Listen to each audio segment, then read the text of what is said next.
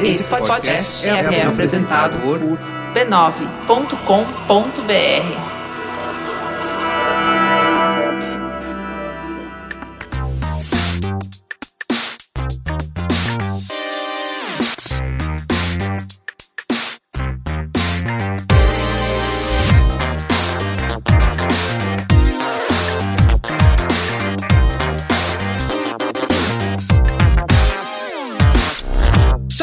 a todos e bem-vindos a mais uma edição do Mothership, podcast de videogames e outras formas de entretenimento eletrônico do Overloader. Eu sou seu anfitrião Heitor de Paula, eu tô aqui com Caio Teixeira. Olá! E Henrique Sampaio. Olá, boa noite. Boa noite para vocês, como estão nesta quente noite de terça-feira? Pois é, né? Você falou quente e agora eu tô começando a sentir que eu tô com calor. E eu não sei se eu devo tirar minha jaqueta Tira. porque eu tô de regata. Tira agora. Tira. Não faz sentido. A Twitch, a Twitch não Tira. proibiu ainda Tira. isso. Tira, pode tirar. A gente pode fazer uma aposta se o Rick vai tirar ou não. E não, isso não pode. Isso não pode, isso tá proibido. É, Será que eu tiro, gente? Tira, eu, vou, eu tira. vou segurar, eu vou segurar pra daqui a uns 20 minutos. Daí a galera fica, Já sei. fica aqui esperando. Alguém dá um sub pro Rick tirar o casaco e ficar de regata. Isso eu acho que é proibido na Twitch. É só o casaco, você não É vai ficar só o pelado. casaco, é só o casaco, é verdade. Ai, ai, como é que você está, Teixeira? Tô muito bem, eu tô um pouco cansado porque vai rolar um evento da Lura aí no final de semana e eh, agora ele começou a pegar mais ritmo. Porra, é, eu tô. Eu sou responsável pelos palestrantes. Sabe uma coisa que palestrante não faz? É, se organizar. Responder mensagens. Ah. Ó, Você acabou de ganhar, ó. do Acabou de ganhar um deu um sub de presente, o senhor Bromélia ganhou. Ó lá, tá, tá, ele deu sub, você tem que tirar o casaco, Rick. Gente, vocês não vão ganhar nada com isso. Eu só tirar o casaco. Ó lá, mas mesmo. olha, É, olha, só tirar olha, o casaco. olha esses aí. Uf, tô até meus vapores aqui. Uf. É Nossa, isso? É isso, é isso, é isso. É, gira um pouquinho pra você aparecer na telinha pequenininha. Ah, não, gente. Daí já é demais. E ó, o God Exam deu um sub tier 1 com tira, vai ter que tirar a regata agora, é isso. Não, daí, daí eu tenho certeza que começa a in- interferir em algumas regras da Twitch. É, não, mamilos são proibidos aqui. Muito obrigado pelo seu sub também, God Exam. Mamilo só no, no, no meu Instagram. É, É é verdade, você botou uns- pernão ali no, no seu Instagram recentemente. Ah, Instagram tá sendo ótimo pra biscoitar. Eu tava precisando, às vezes eu biscoito, me- biscoito mesmo. Biscoitar é um verbo engraçado, né? Biscoito, eu biscoito, tu biscoitas. Eu tentei biscoitar nos melhores amigos, não deu muito certo, quase ninguém reagiu. Foi triste. Ah, não, tem que, tem que biscoitar na, no Reels, tem que biscoitar na- no feed mesmo, tem que invadir o feed das pessoas lá. E quem, quem não gostar, ali. quem não gostar que vai embora. É isso. E tem muita gente que não gosta de biscoito. Eu já percebi De isso. vez em quando é bom pra estima dar uma melhoradinha.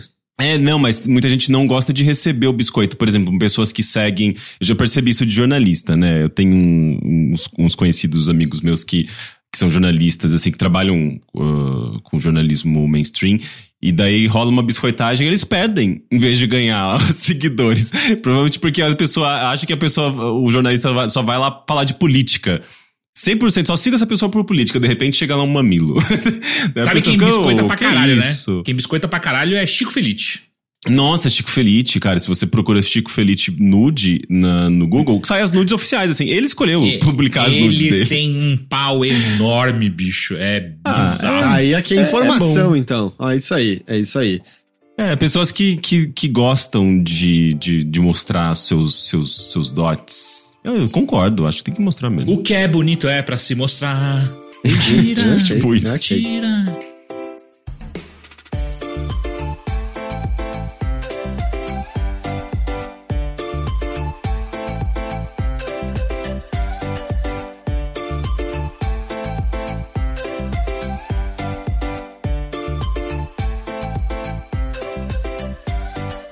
Gente, vamos falar de videogames e hoje, mais uma vez, eu acho que eu vou raptar o início desta, desta gravação. Hum. É porque eu joguei, né, e terminei o lançamento da semana, o lançamento do ano, o lançamento da vida, da década, ou Ih, caralho. é, seja lá Calma, mais o calma. que for. Ah, por que? Calma. Me explica por que eu deveria ter Não, você calma. tá exagerando já, já tá exagerando. Que porra é essa? É, eu estou falando de Return to Monkey Island, o novo jogo de Ilha dos Macacos. Que de acordo com o Heitor, na semana passada é o, que, é o sexto É o, jogo é o da sexto. série? É o sexto.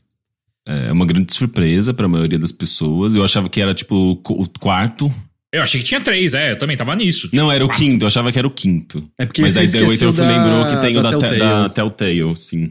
Eu imagino que muita gente sabe, mas a grande coisa deste Ilha dos Macacos é o fato de que ele tem o retorno de Ron Gilbert ao lado do Dave Grossman, que são duas pessoas que trabalharam nos dois jogos originais da série, né? Ron Gilbert é meio que o pai de, de Ilha dos Macacos, por assim dizer.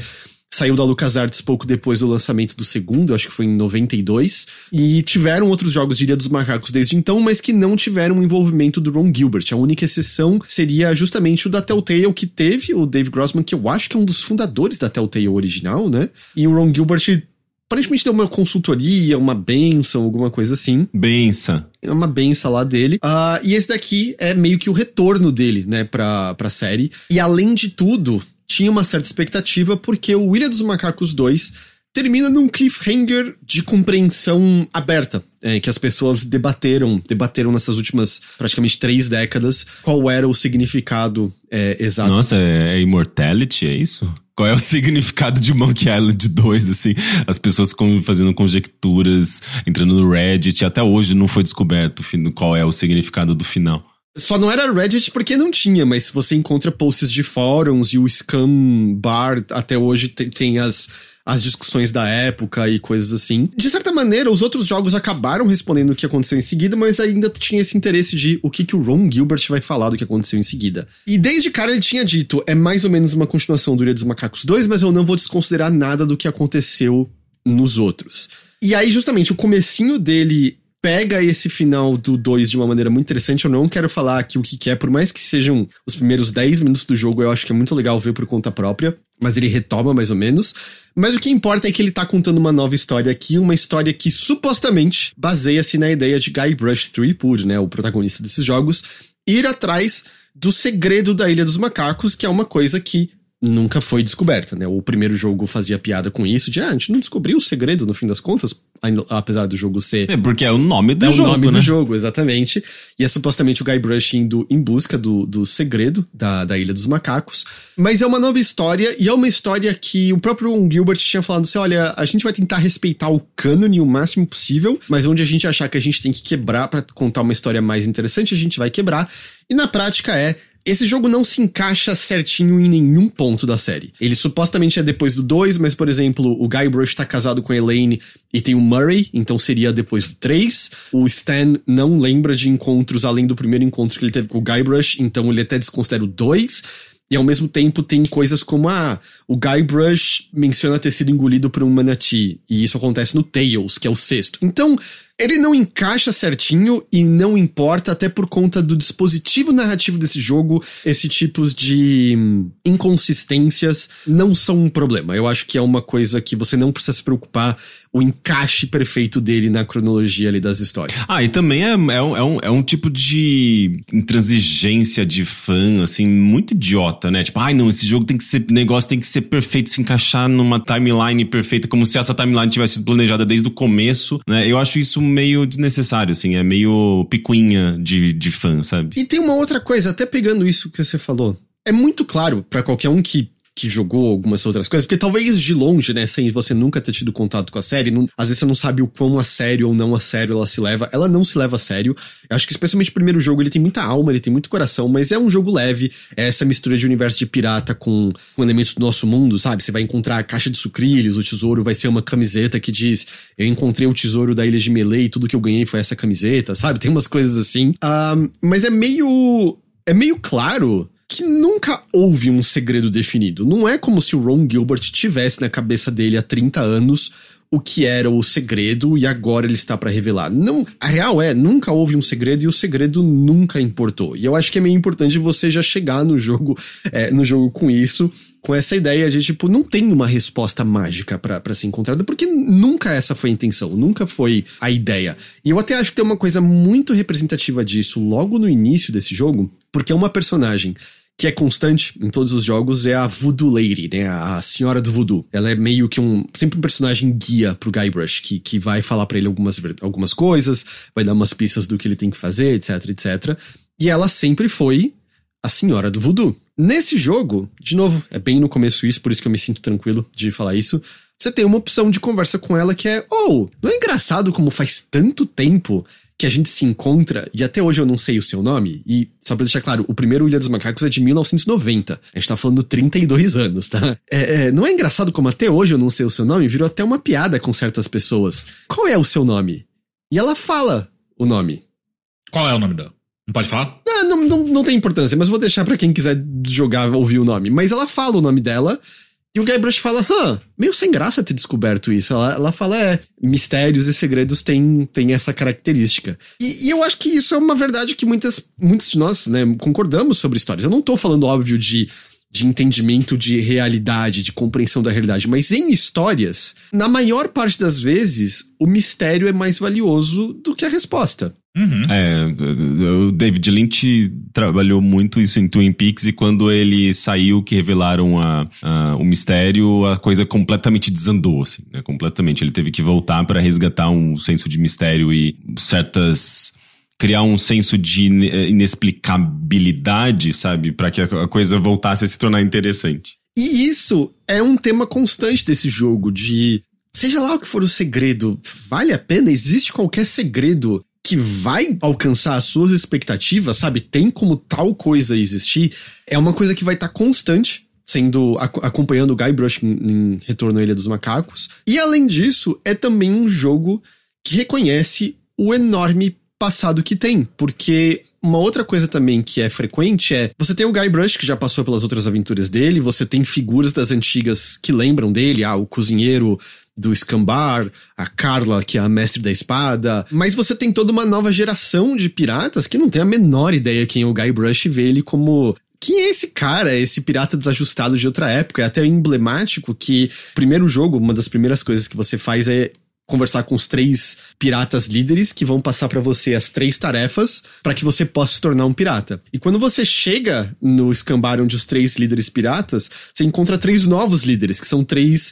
É, e eu acho que até é muito proposital, que são duas mulheres e um homem negro, sabe? Não exatamente o, os três caras padrãozinho de antes. E são três pessoas que é meio. Quem é você? E são piratas muito mais legais, com muito mais feitos, com muito mais popularidade, muito mais interessantes em certa medida do que aqueles outros piratas já foram. E é um jogo que tá lidando com esse passado constante, sabe? Esse legado enorme que ele tem de curiosamente ser uma série que tem muita importância, é, marca muito quem jogou, mas nunca foi um estrondo de sucesso, nunca foi um estrondo de venda, sabe? É, é, se você pensar ali nos anos 90, o primeiro jogo, ele sai ali em, em 1990 em disquete ainda, alguns anos depois ele sai em CD, mas seja como for, ele nunca estava muito longe de 94, quando Doom sai e lava o chão em termos de popularidade, sabe? Doom imediatamente, ou mesmo Wolfenstein 3D que seja, imediatamente, sabe, alcance e tem uma popularidade que Ilha dos Macacos nunca. O Fate of Atlantis também não foi mais famoso do que Monkey Island? Eu, eu não sei dizer como esses jogos da LucasArts se comparam em. Eu, eu acho que, por exemplo, Full Throttle, eu acho que foi mais ah, popular ah, do que, do que o, o Ilha dos Macacos. Uh, mas eu não sei dizer agora em termos de vendas específicas. Na real, uma coisa que eu já ouvi devs dessa época, como Tim Schafer, o Ron Gilbert falando, é que as vendas eram meio estáticas, quase sempre. Você tinha aquele nicho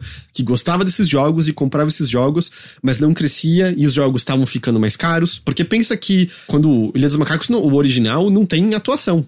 É só texto. Uhum. Mas não é muito ali depois que os jogos todos têm atuação. E óbvio, isso aumenta o preço já dos jogos, né? É, se de repente tava botando em CD, então a qualidade da, da música tem que crescer, né? Tudo, tudo vai aumentando, a resolução aumenta, então a arte vai tornar-se também mais cara, mais complexa e tal. É, então é muito legal, assim, eu não acho também que é à toa que o jogo começa na ilha de Melee, que é o cenário inicial do primeiro jogo. Então é muito você reencontrando os cenários familiares mas diferentes. A ilha tá meio decaída, a ilha já viu dias melhores, as lojas estão fechando, estão indo à falência. É tudo que você lembra, mas é tudo um pouco diferente, sabe? Em certa medida, é meio como voltar para aquele lugar que você gostava da infância e é o lugar que você lembra, mas não é mais aquele lugar que você lembra. Na verdade, eu tenho duas perguntas que estão meio relacionadas a isso, que é, primeiro, você acha que alguém que nunca jogou Monkey Island vai olhar para isso e falar assim, puta, quero. E se sim, o jogo faz uma introdução boa para que essas pessoas, esses possíveis novos jogadores, consigam, tipo,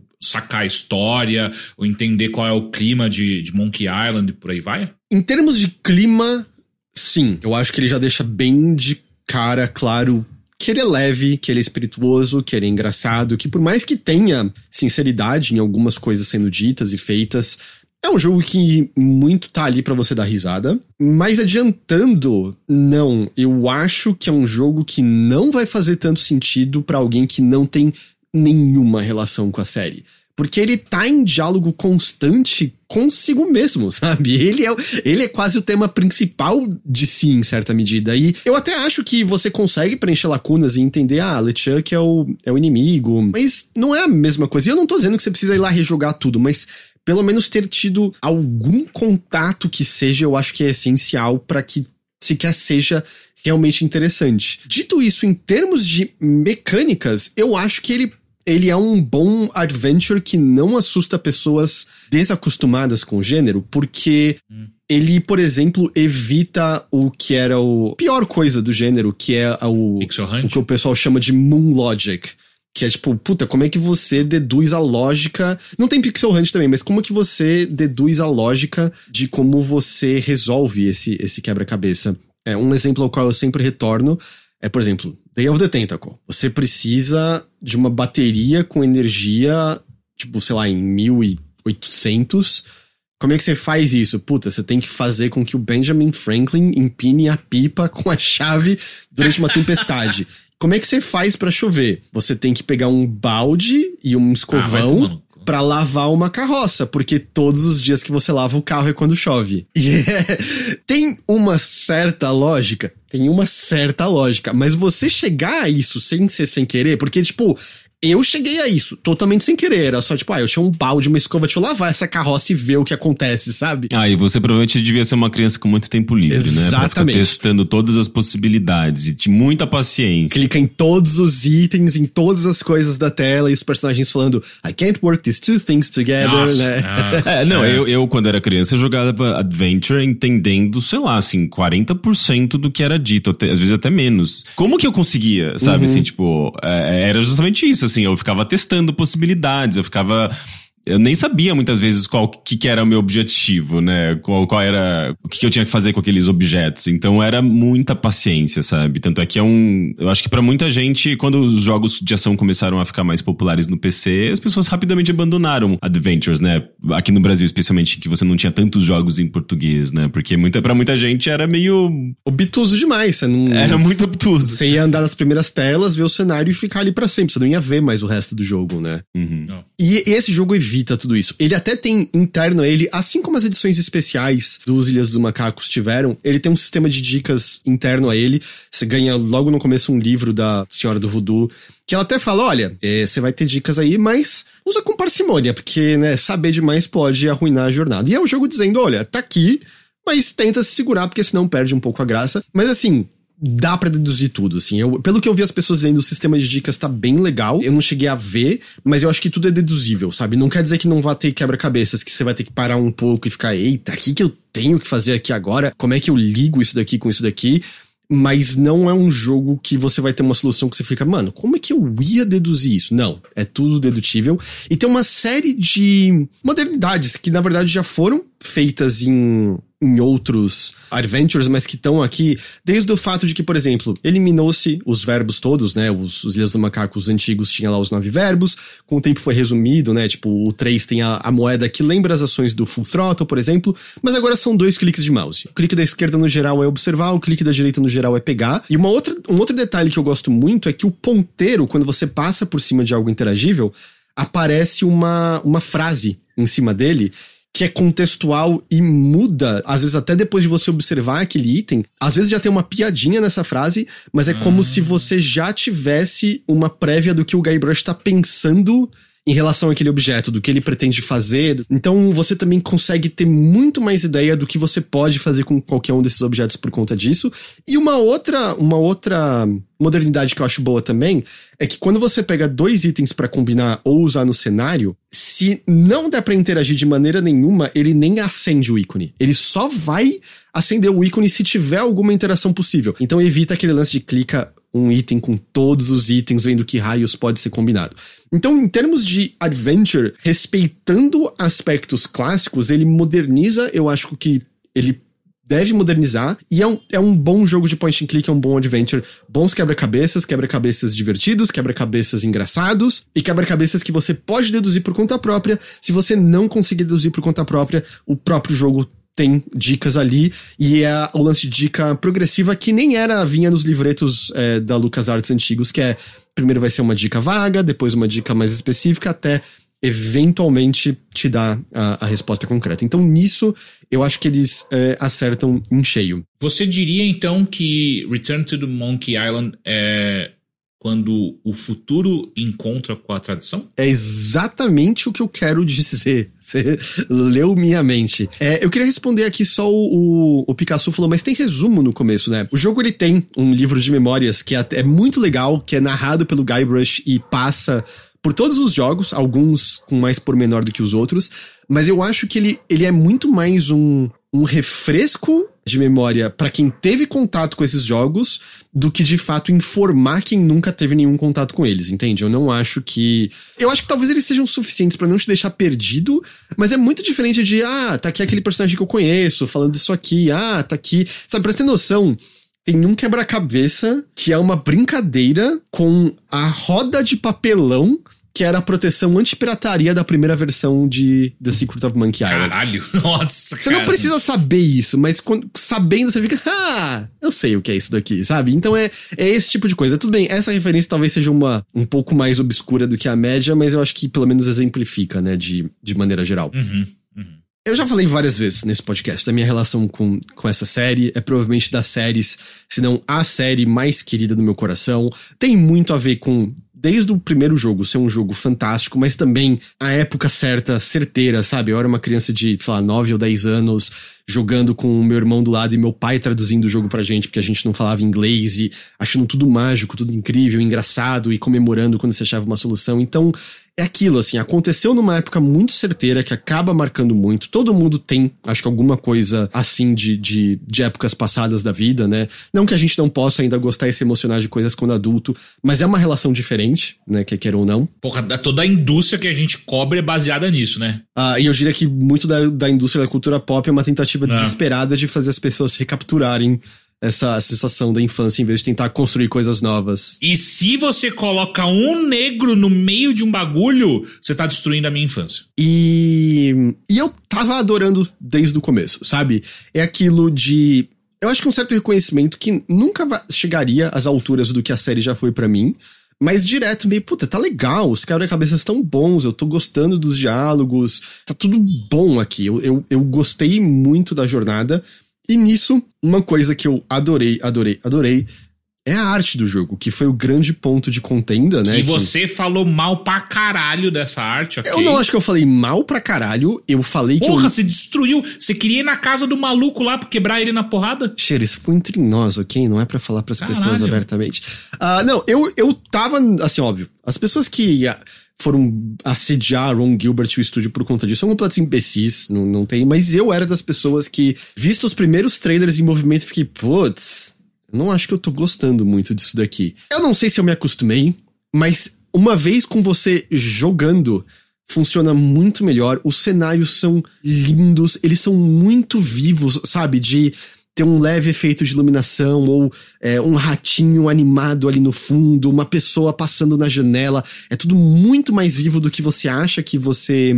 que você acha que vai ser inicialmente. E do começo ao fim, encontrar novos cenários era maravilhoso. É, especialmente o navio do LeChuck em que as tábuas dele não se encaixam perfeitamente, tem vãos e você vê uma luz vermelha oscilando de dentro para fora. Aquele cenário é maravilhoso. Eu adorei o visual desse jogo é, de cabo a rabo. Então, se fosse para eu falar assim puramente, vamos dizer, de maneira mais técnica, é meio eu acho que eles acertaram em cheio, sabe? Eles fizeram um novo bom adventure.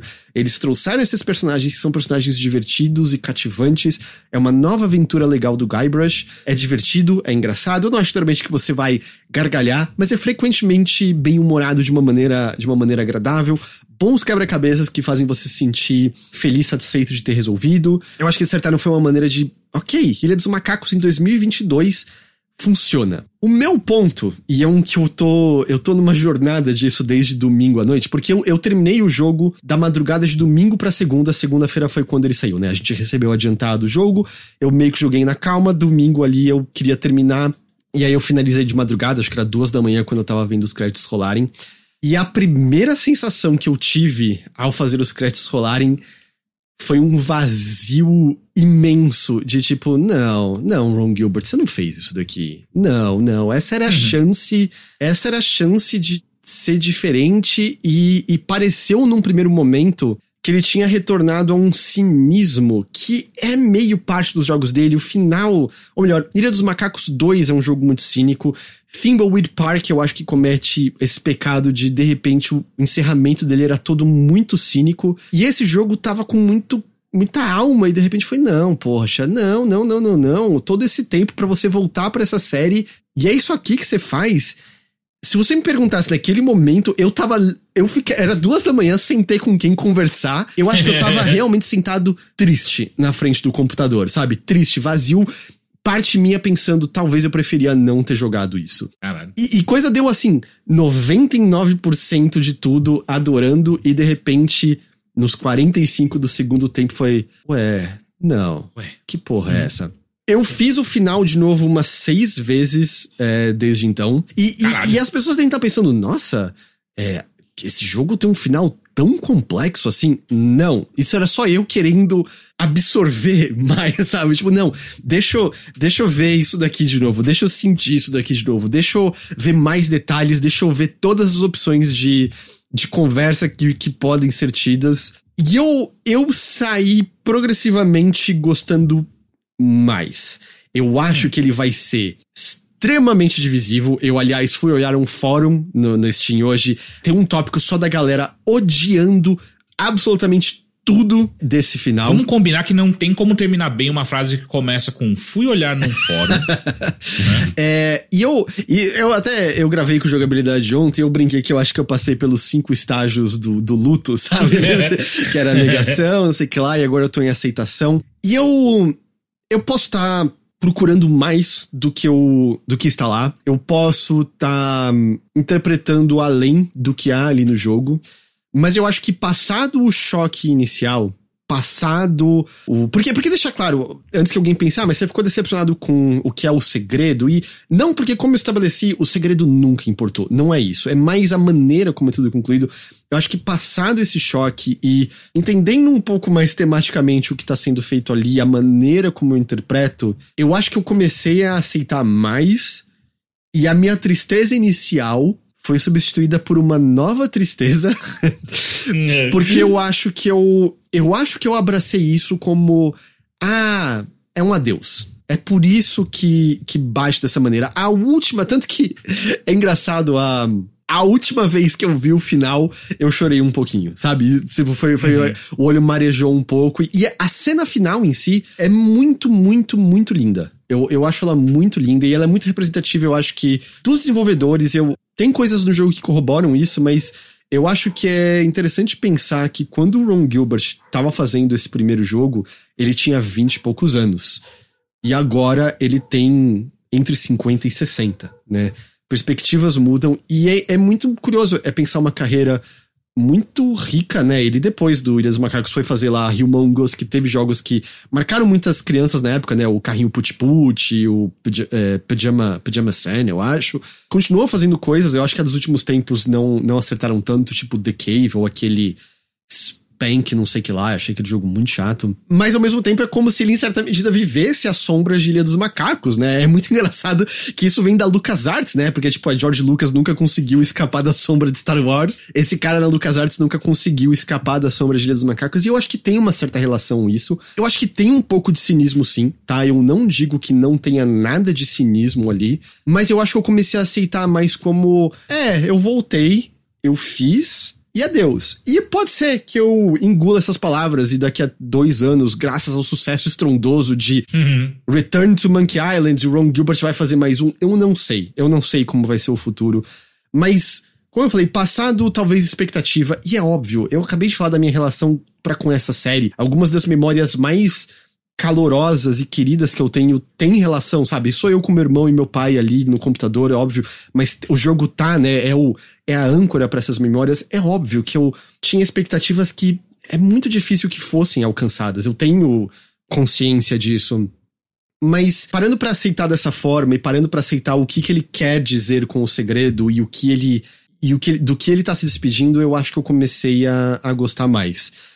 Eu ainda acho que logo ali no final tinham coisas que mereciam um pouquinho mais de carne, um pouquinho mais de desenvolvimento, até porque muito do jogo tá desenvolvendo uma dualidade interessante ent- entre o Guybrush e o LeChuck e a obsessão de ambos pelo segredo. O jogo tenta até fazer um comentário em relação a, a um clichê do- desses adventures, que é o protagonista, ele retira das pessoas e do ambiente o que ele bem quer pra resolver o próprio problema e ele tá pouco se ferrando com as consequências é, disso, sabe? Com o rastro de destruição que ele deixa.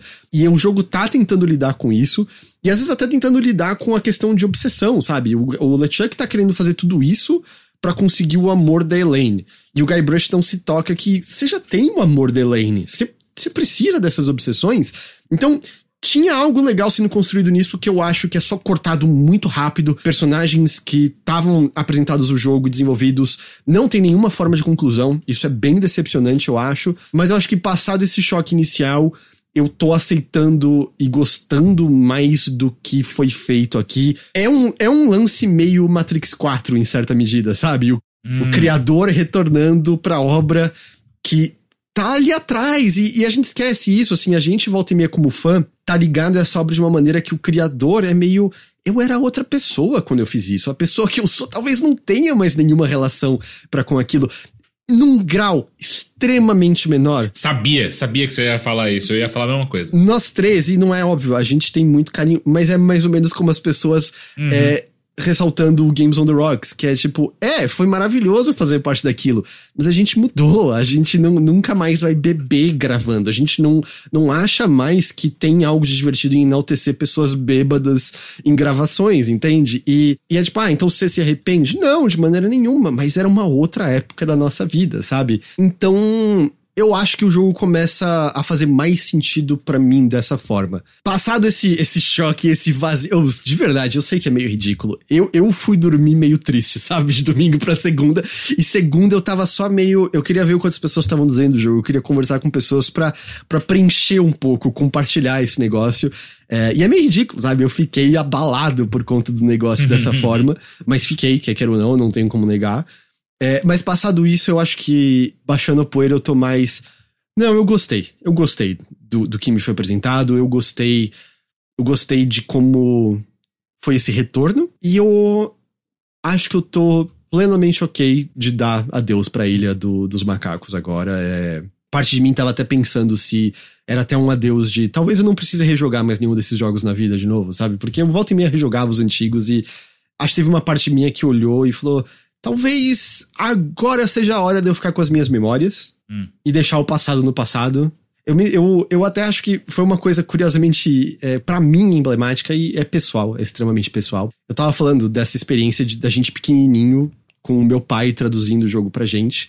Eu terminei esse jogo no domingo. Domingo eu tava no chá de bebê da minha sobrinha. Meu irmão mais novo vai ter uma filha, sabe? Em breve ele vai ter uma filhinha no colo fazendo coisas assim. Então. E aí eu, eu voltei pra casa desse chá de bebê e finalizei o jogo. Uhum. E então para mim é meio é quase como para mim também é quase um ponto de marcação, uma âncora em progresso de maturidade da vida, sabe? É tipo, é verdade, eu, eu, eu tenho essas memórias maravilhosas.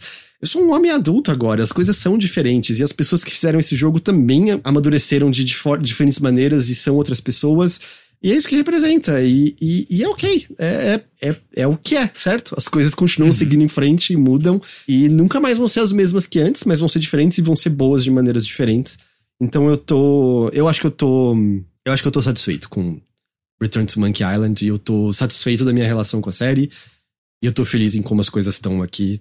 E é isso, assim. Legal, cara. E eu acho que é por isso que eu retorno ao, ao lance de talvez uma pessoa que nunca jogou sinta prazer mecânico, bons quebra-cabeças mas eu acho que essa relação não vai estar tá lá. Pegando esse exemplo, é como assistir Matrix 4 sem ter visto a trilogia. Uhum. Você pode até gostar de aspectos do filme, mas muito dele vai ser vazio, né? Vai ser solto, vai ser sem contexto, né? É, ele parece ser uma dessas obras que a gente tem visto bastante nos últimos cinco anos. Que elas são baseadas, elas são calcadas na importância delas no passado. No seu legado, né? Twin Peaks foi assim, Matrix 4 foi assim.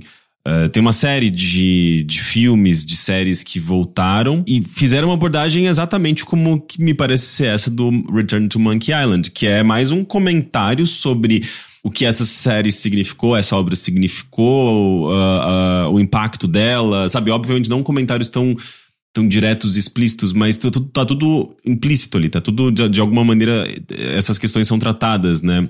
E às vezes se torna muito mais uma, uma plataforma para o seu criador, justamente, assim, dizer alguma coisa, trazer uma reflexão, ou mesmo dizer um adeus, do que de fato, assim, dar uma continuidade à série como se fosse, ah, é só mais uma nova temporada. Não tem como você só mais uma nova temporada. Existe um abismo de 20 anos, 30 anos, muitas vezes, entre essas obras. Então não tem como ser só, ah, estamos voltando aqui um conteúdo novo para vocês, porque possivelmente para uma nova continuação. Sabe, tipo, é, não, não é só, não é uma coisa meio Marvel assim, não é um não é uma continuação qualquer, né? Então, é, me parece que fazer, fazer parte desse, desse. Eu não sei nem como chamar exatamente isso, né? Porque me parece uma coisa, quase que uma coisa nova, né? Um tipo de, de retorno a essas obras que, que foge da lógica convencional comercial até, né? Porque quando a gente tá falando de, de um, uma obra que, de certa forma, exige a absorção e o consumo das obras anteriores, você tá limitando, né? Você tá... É diferente de um de um prequel, né? Tipo, de um reboot, porque daí você tá ampliando, você tá falando, gente, vamos. Qualquer um pode chegar aqui.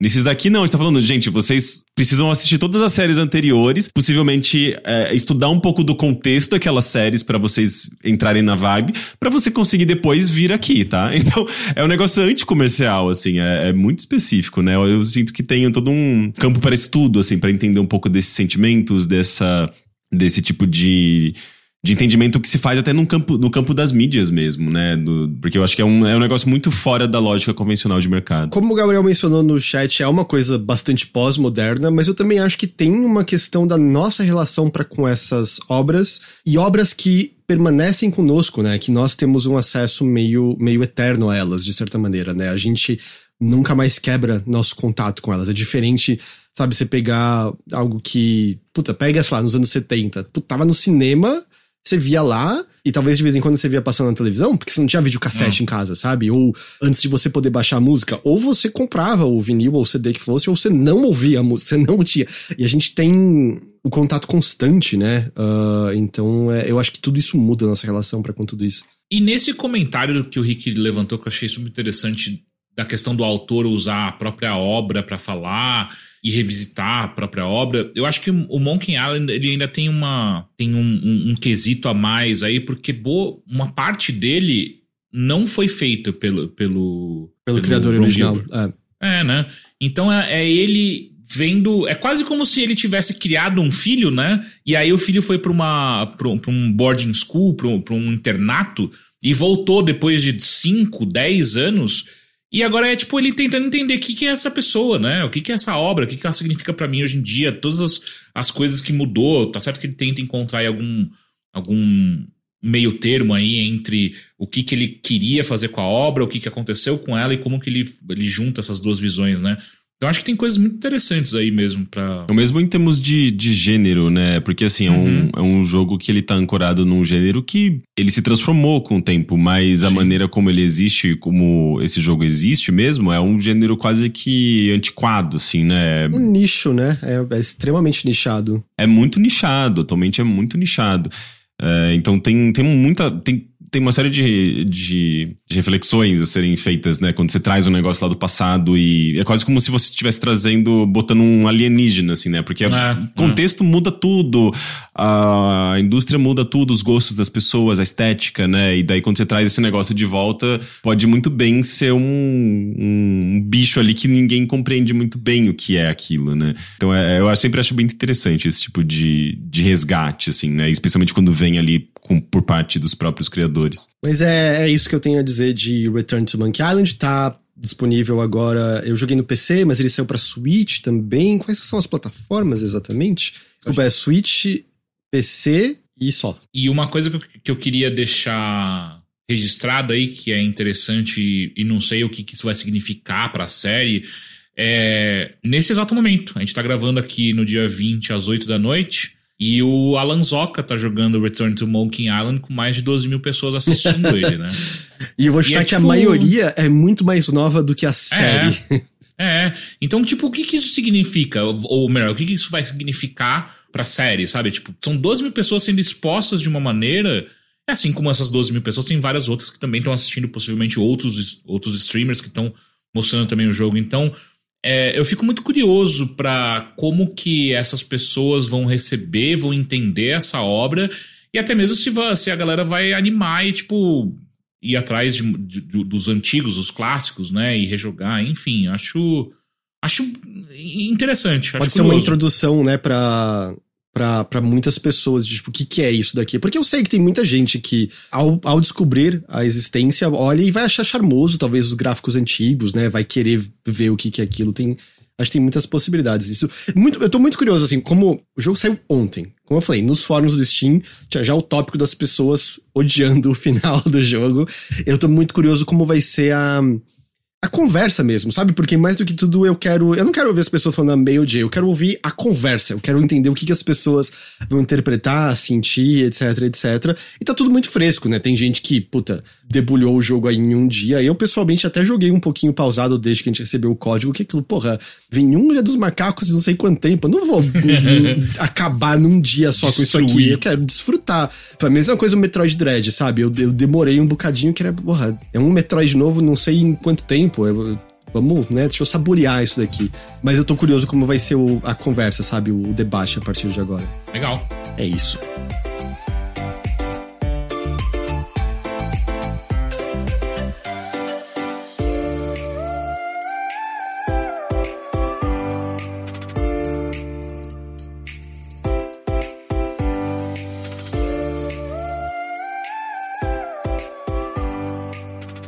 Henrique, Eu joguei um jogo que sai amanhã, quarta-feira, dia 21. Um jogo brasileiro e eu tô gostando um bocado dele. É um jogo chamado Esquadrão 51 contra os Discos Voadores. A gente ouviu falar desse jogo, acho que a partir de 2017. joguei no Big com o Dev algumas vezes. Ah, então, ele, ele participou, esse jogo ele participou do Big 2017.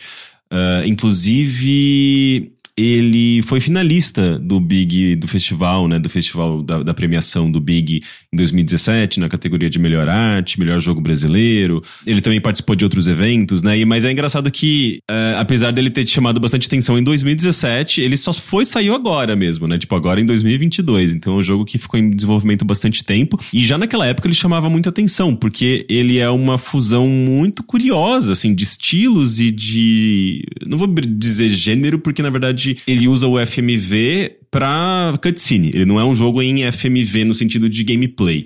Né, como Immortality, que a gente falou recentemente. Mas ele tem, ele é, é- é FMV, mas o jogo em si é um jogo de navinha, né? É, ele, é, o que ele faz é, é construir uma ah, toda uma história de invasão alienígena e brincando bastante com a estética de filmes ah, de, de ficção científica dos anos 40, dos anos 50, né? Pegando aquela coisa bem B mesmo, né? De produção B.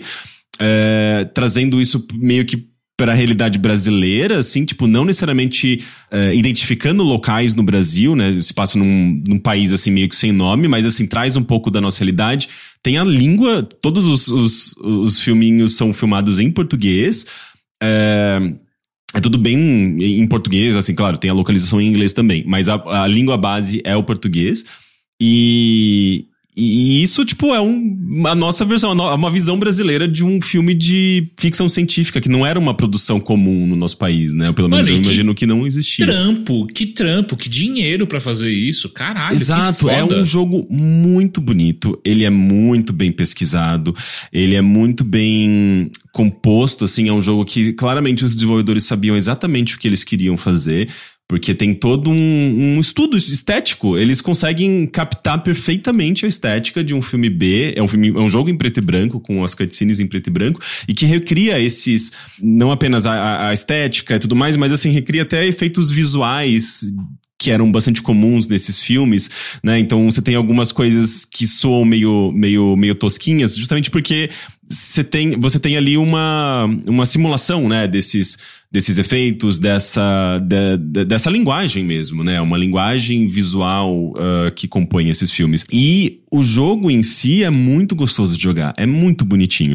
Uh, é um jogo de navinha convencional, com rolagem horizontal. Ele tem uma pegada, assim, digamos, meio Star Fox, porque os personagens vão falando, você hum. tem um hum. esquadrão ali, eles vão comentando ah, as coisas que estão acontecendo no cenário, então tem uma narrativa sempre uh, bastante presente.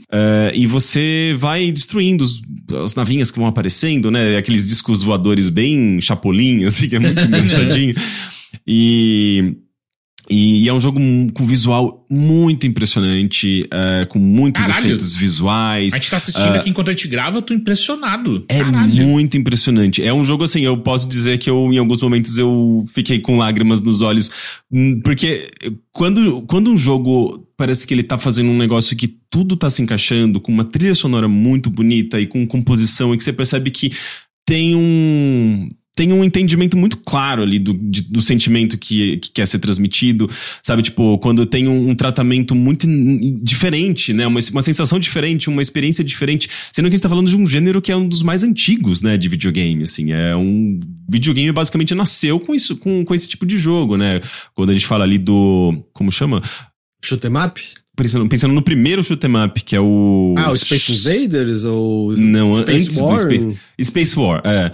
O Space War é um shoot 'em up, né? É então, competitivo, é, tá né, de... pra dois jogadores, mas é diferente. Né? Sim. Enfim, é um jogo que ele tá quase que reimaginando, assim, ou pelo menos reinterpretando uh, esse gênero que é tão até batido, né? Se a gente parar pra pensar, mas adicionando coisas que, de certa forma, são inéditas a esse jogo, assim, a esse jogo, a esse, a esse gênero não só com o visual, mas assim, com essa própria questão de narrativa, com a temática. E, e, e, fazendo coisas muito legais, mesmo em termos de gameplay, né? Tem alguns cenários que eles são mais focados em você desviar uh, de objetos do cenário, tem cenários mais focados uh, em quantidade de objetos na tela, de, em, em balas, tem outros cenários que são Uh, quase não tem inimigo, né? Que é mais um, uma exploração do cenário em si. Tem, tem partes em que você tem uma liberdade para subir e descer, então tem uma certa exploração. Você pode, se você jogar duas vezes a mesma, a mesma fase, você pode fazer caminhos diferentes, que não são, assim, tipo, não são uma coisa nível Sonic, que muda às vezes completamente, mas você tem uma certa liberdade em alguns momentos. E. E além disso, ele tem um sisteminha de uh, eh, não é a evolução da sua nave, não tem um componente de RPG necessariamente, mas ele tem um componente de você escolher algumas melhorias. Uh, você, conforme você vai avançando no jogo, você vai liberando novos slots, assim, tipo, muitos slots, tipo, acho que total uns 20 slots. Caralho! E você vai, você pode escolher coisas adicionais que você vai colocar na sua nave, assim, desde melhorias para armas ou diferentes armas, há algumas coisinhas que, que aumentam a sua, sua pontuação, ou que te garante, garantem vida extra, ou vida extra quando é você RPG, passa num checkpoint. Não? não, não é RPG, eu acho, porque é mais uma. Uh, um, como a gente pode chamar aqueles jogos em que você monta um loadout, assim? É quase uhum. que um loga, loadout. Eu, eu, não, eu não, não considero RPG porque não tem barrinha de progressão, não uhum. tem experiência, não tem Entendi. nada disso. É simplesmente conforme. Quanto mais você joga, mais de, dessas coisas você vai liberando. Então tem um incentivo para voltar em fases anteriores com mais dessas coisas, assim, ou... Sim, sim, até porque tem os, os rankings lá, ele tem uma coisa de performance, né? Um jogo que tem pontuação, você pode ganhar até três estrelas em cada fase. Uh, eu sei que tem um modo mais arcade que eu não testei ainda, que muda um pouquinho as dinâmicas de jogo, que eu acho que é um pouco mais difícil. Uh, eu tô jogando no modo convencional, eu tô na fase 9, ainda não terminei. Mas ele. ele. Eu fiquei até surpreso, assim, com a quantidade, com a variedade, com a quantidade de, de, de conteúdo, porque é aquele tipo de jogo em que você vê que os desenvolvedores passaram tipo um ano inteiro para fazer uma fase. A fase perfeita, sabe? Porque assim, tudo tá nessas fases, a maneira como elas avançam, a, a historinha que vai se desenvolvendo, como a música entra, os efeitos visuais, assim, tipo, é como se fosse cinema, sabe? Eles tratam como se fosse cinema. Não, mano, peraí, peraí, peraí. Olha essa tela de final, velho. Que coisa foda, cara. É, é tudo muito lindo. Como o Rick mencionou, né? A gente chegou a jogar um bocado de vezes em Big. Teve época que o jogo tava exposto no Big. Teve uma vez que o Dev encontrou a gente e mostrou pra gente no, no Switch dele para jogar ali e tal. E, e de ano para ano dava para ver, sabe, os pequenos ajustes feitos em fases. Assim, normalmente eu jogava a primeira fase do jogo e eu me lembro de falar, ei, esse daqui tá diferente esse pedaço aqui. É, então eu botei esse negócio aqui. Então, é porque tipo, teve a treta também, né? Que tem, tem um estúdio faz o nome do jogo e teve o estúdio de cinema, né? Para as cutscenes, que são Exato, duas coisas à é, parte. É uma, é uma colaboração de, de duas empresas diferentes, praticamente, né? Você tem a... É, porque eu acho que o estúdio de cinema que fez é a LumiArts, é isso? É, o jogo, uh, o, a parte, digamos, de gameplay é LumiArts e o estúdio de que trabalhou no, na, nas cutscenes, né? No, na, na parte filmada mesmo, é, se chama Ferrorama. Uhum. É, e eu acho que, se eu não me engano, foda. eles são do sul. Eu não tenho certeza se é Rio Grande do Sul ou Santa Catarina. Ó, oh, tem um, uma pessoa no chat, um jogo me disse, falou: conheço parte da equipe que gravou as cenas do, de audiovisual na Tecnopuc aqui no Rio Grande do Sul. Ah, sim, Ó, então eu tô, é Rio Grande do Sul. tô com nota de divulgação aberta aqui. Lumiarts, estúdio brasileiro localizado em São Leopoldo, Brasil. Ah, boa. E a Ferrorama é, fica em Porto Alegre. Ah, legal. Então é isso. E, e é muito legal, assim, a maneira, inclusive, como esses dois componentes dialogam, porque você tem uh, momentos impressionantes, assim, que você tá ali, ali vendo o filminho, com atuação, com atores, com efeitos visuais e tudo mais, daí corta pra uma cena ainda, ainda dentro do CG em si, né, dentro da, da do filminho, uh, de uma navezinha voando e já corta pro jogo, assim, tipo, aquelas uh, seamless, sabe? Aqueles cortes uhum. em que você não, não tem uma tela de loading entre o vídeo e o jogo, assim, tipo, simplesmente faz um corte inteligente e dinâmico que você é, você tá assistindo e já tá jogando, assim, tipo, e mantendo a continuidade dos eventos, a música, mantendo a estética. É muito, muito bem feito, assim, tecnicamente muito bem feito, artisticamente muito bem feito. E é, eu devo dizer, assim, eu tô muito impressionado que esse jogo tem uma história boa, sabe? É um, é um jogo é. De, de navinha e que, que tá, tá claramente se baseando em eventos da nossa ditadura, sabe, da ditadura brasileira, porque primeiro ele tá falando de um, um período ali, né, tipo, ele tá recriando um talvez um momento pré-ditadura, mas a maneira como ele aborda os eventos Uh, e até brincando um pouco com essa estética de coisas antigas, né? A gente, no Brasil, a gente acaba automaticamente associando com ditadura. Mas a maneira como ele, é, ele vai desenvolvendo a história e tudo mais, você, eu pelo menos não consigo não associar com, com o nosso período de regime militar. Mas, mas porque, não é muito é, mais antigo essa estética do que 64? Isso a gente é, não tá então, falando... Mas é, é é isso que eu tô dizendo. Ele, ele é mais antigo, eu acabei de falar que é pré-ditadura, o que ele tá tentando recriar nesse, nesse uh, com a sua estética, mas a maneira como ele tá contando essa história, eu não consigo desassociar com o período militar. Tá, porque especificamente tem... a maneira de contar a história é o que te. Sim, sim. Porque ele tá falando de ditadura. Ele tá literalmente falando sobre um, uma, uma, um contexto de uma união de um governo que aceita a chegada de alienígenas num, num país país, que não se não é identificado necessariamente que país é esse.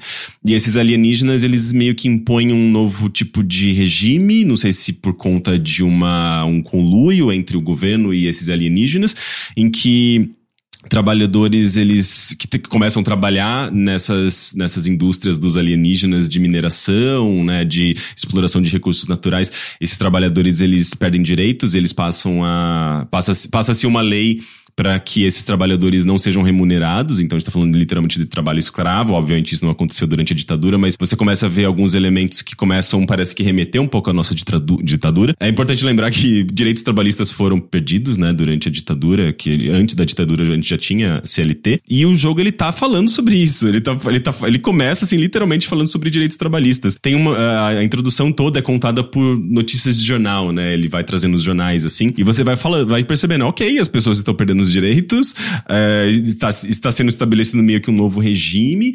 Uh, e pessoas estão sendo, estão sendo exploradas, né? E o jogo ele vai desenvolvendo isso, ele vai fazendo comentários sobre mídia, sobre censura, sobre, tipo, exploração, né, de recursos naturais. Eu também, durante o jogo, né, vendo essas cutscenes e acompanhando a historinha, eu me lembrei uh, de como me lembrei, né? Tipo, eu acho que eu li há pouco tempo Uh, em algum, algum lugar de como a Amazônia ela foi lançada assim né para investidores estrangeiros. Foi tipo a, a, ideia que a gente está vendo muito do Bolsonaro né tipo de querer usar partes da Amazônia para pasto para agronegócio para investi investimento. Começou na, na, ditadura né tipo de oh vamos liberar isso aqui. Amazônia a última fronteira tinha, tinha é, todo um discurso, sério? Tinha, de... tinha propaganda ah, no, no ah. jornal, assim, ó, a Amazônia está aqui para vocês investirem, sabe? Vamos transformar isso em pasto, vamos criar, trazer a Volkswagen pra Amazônia. Então é. E a o jogo, Transamazônica, assim, tipo, né? Tá, tá... Transamazônica, sim. É. Ford e... Town vem dessa época? É, não sei, não isso sei. não sei.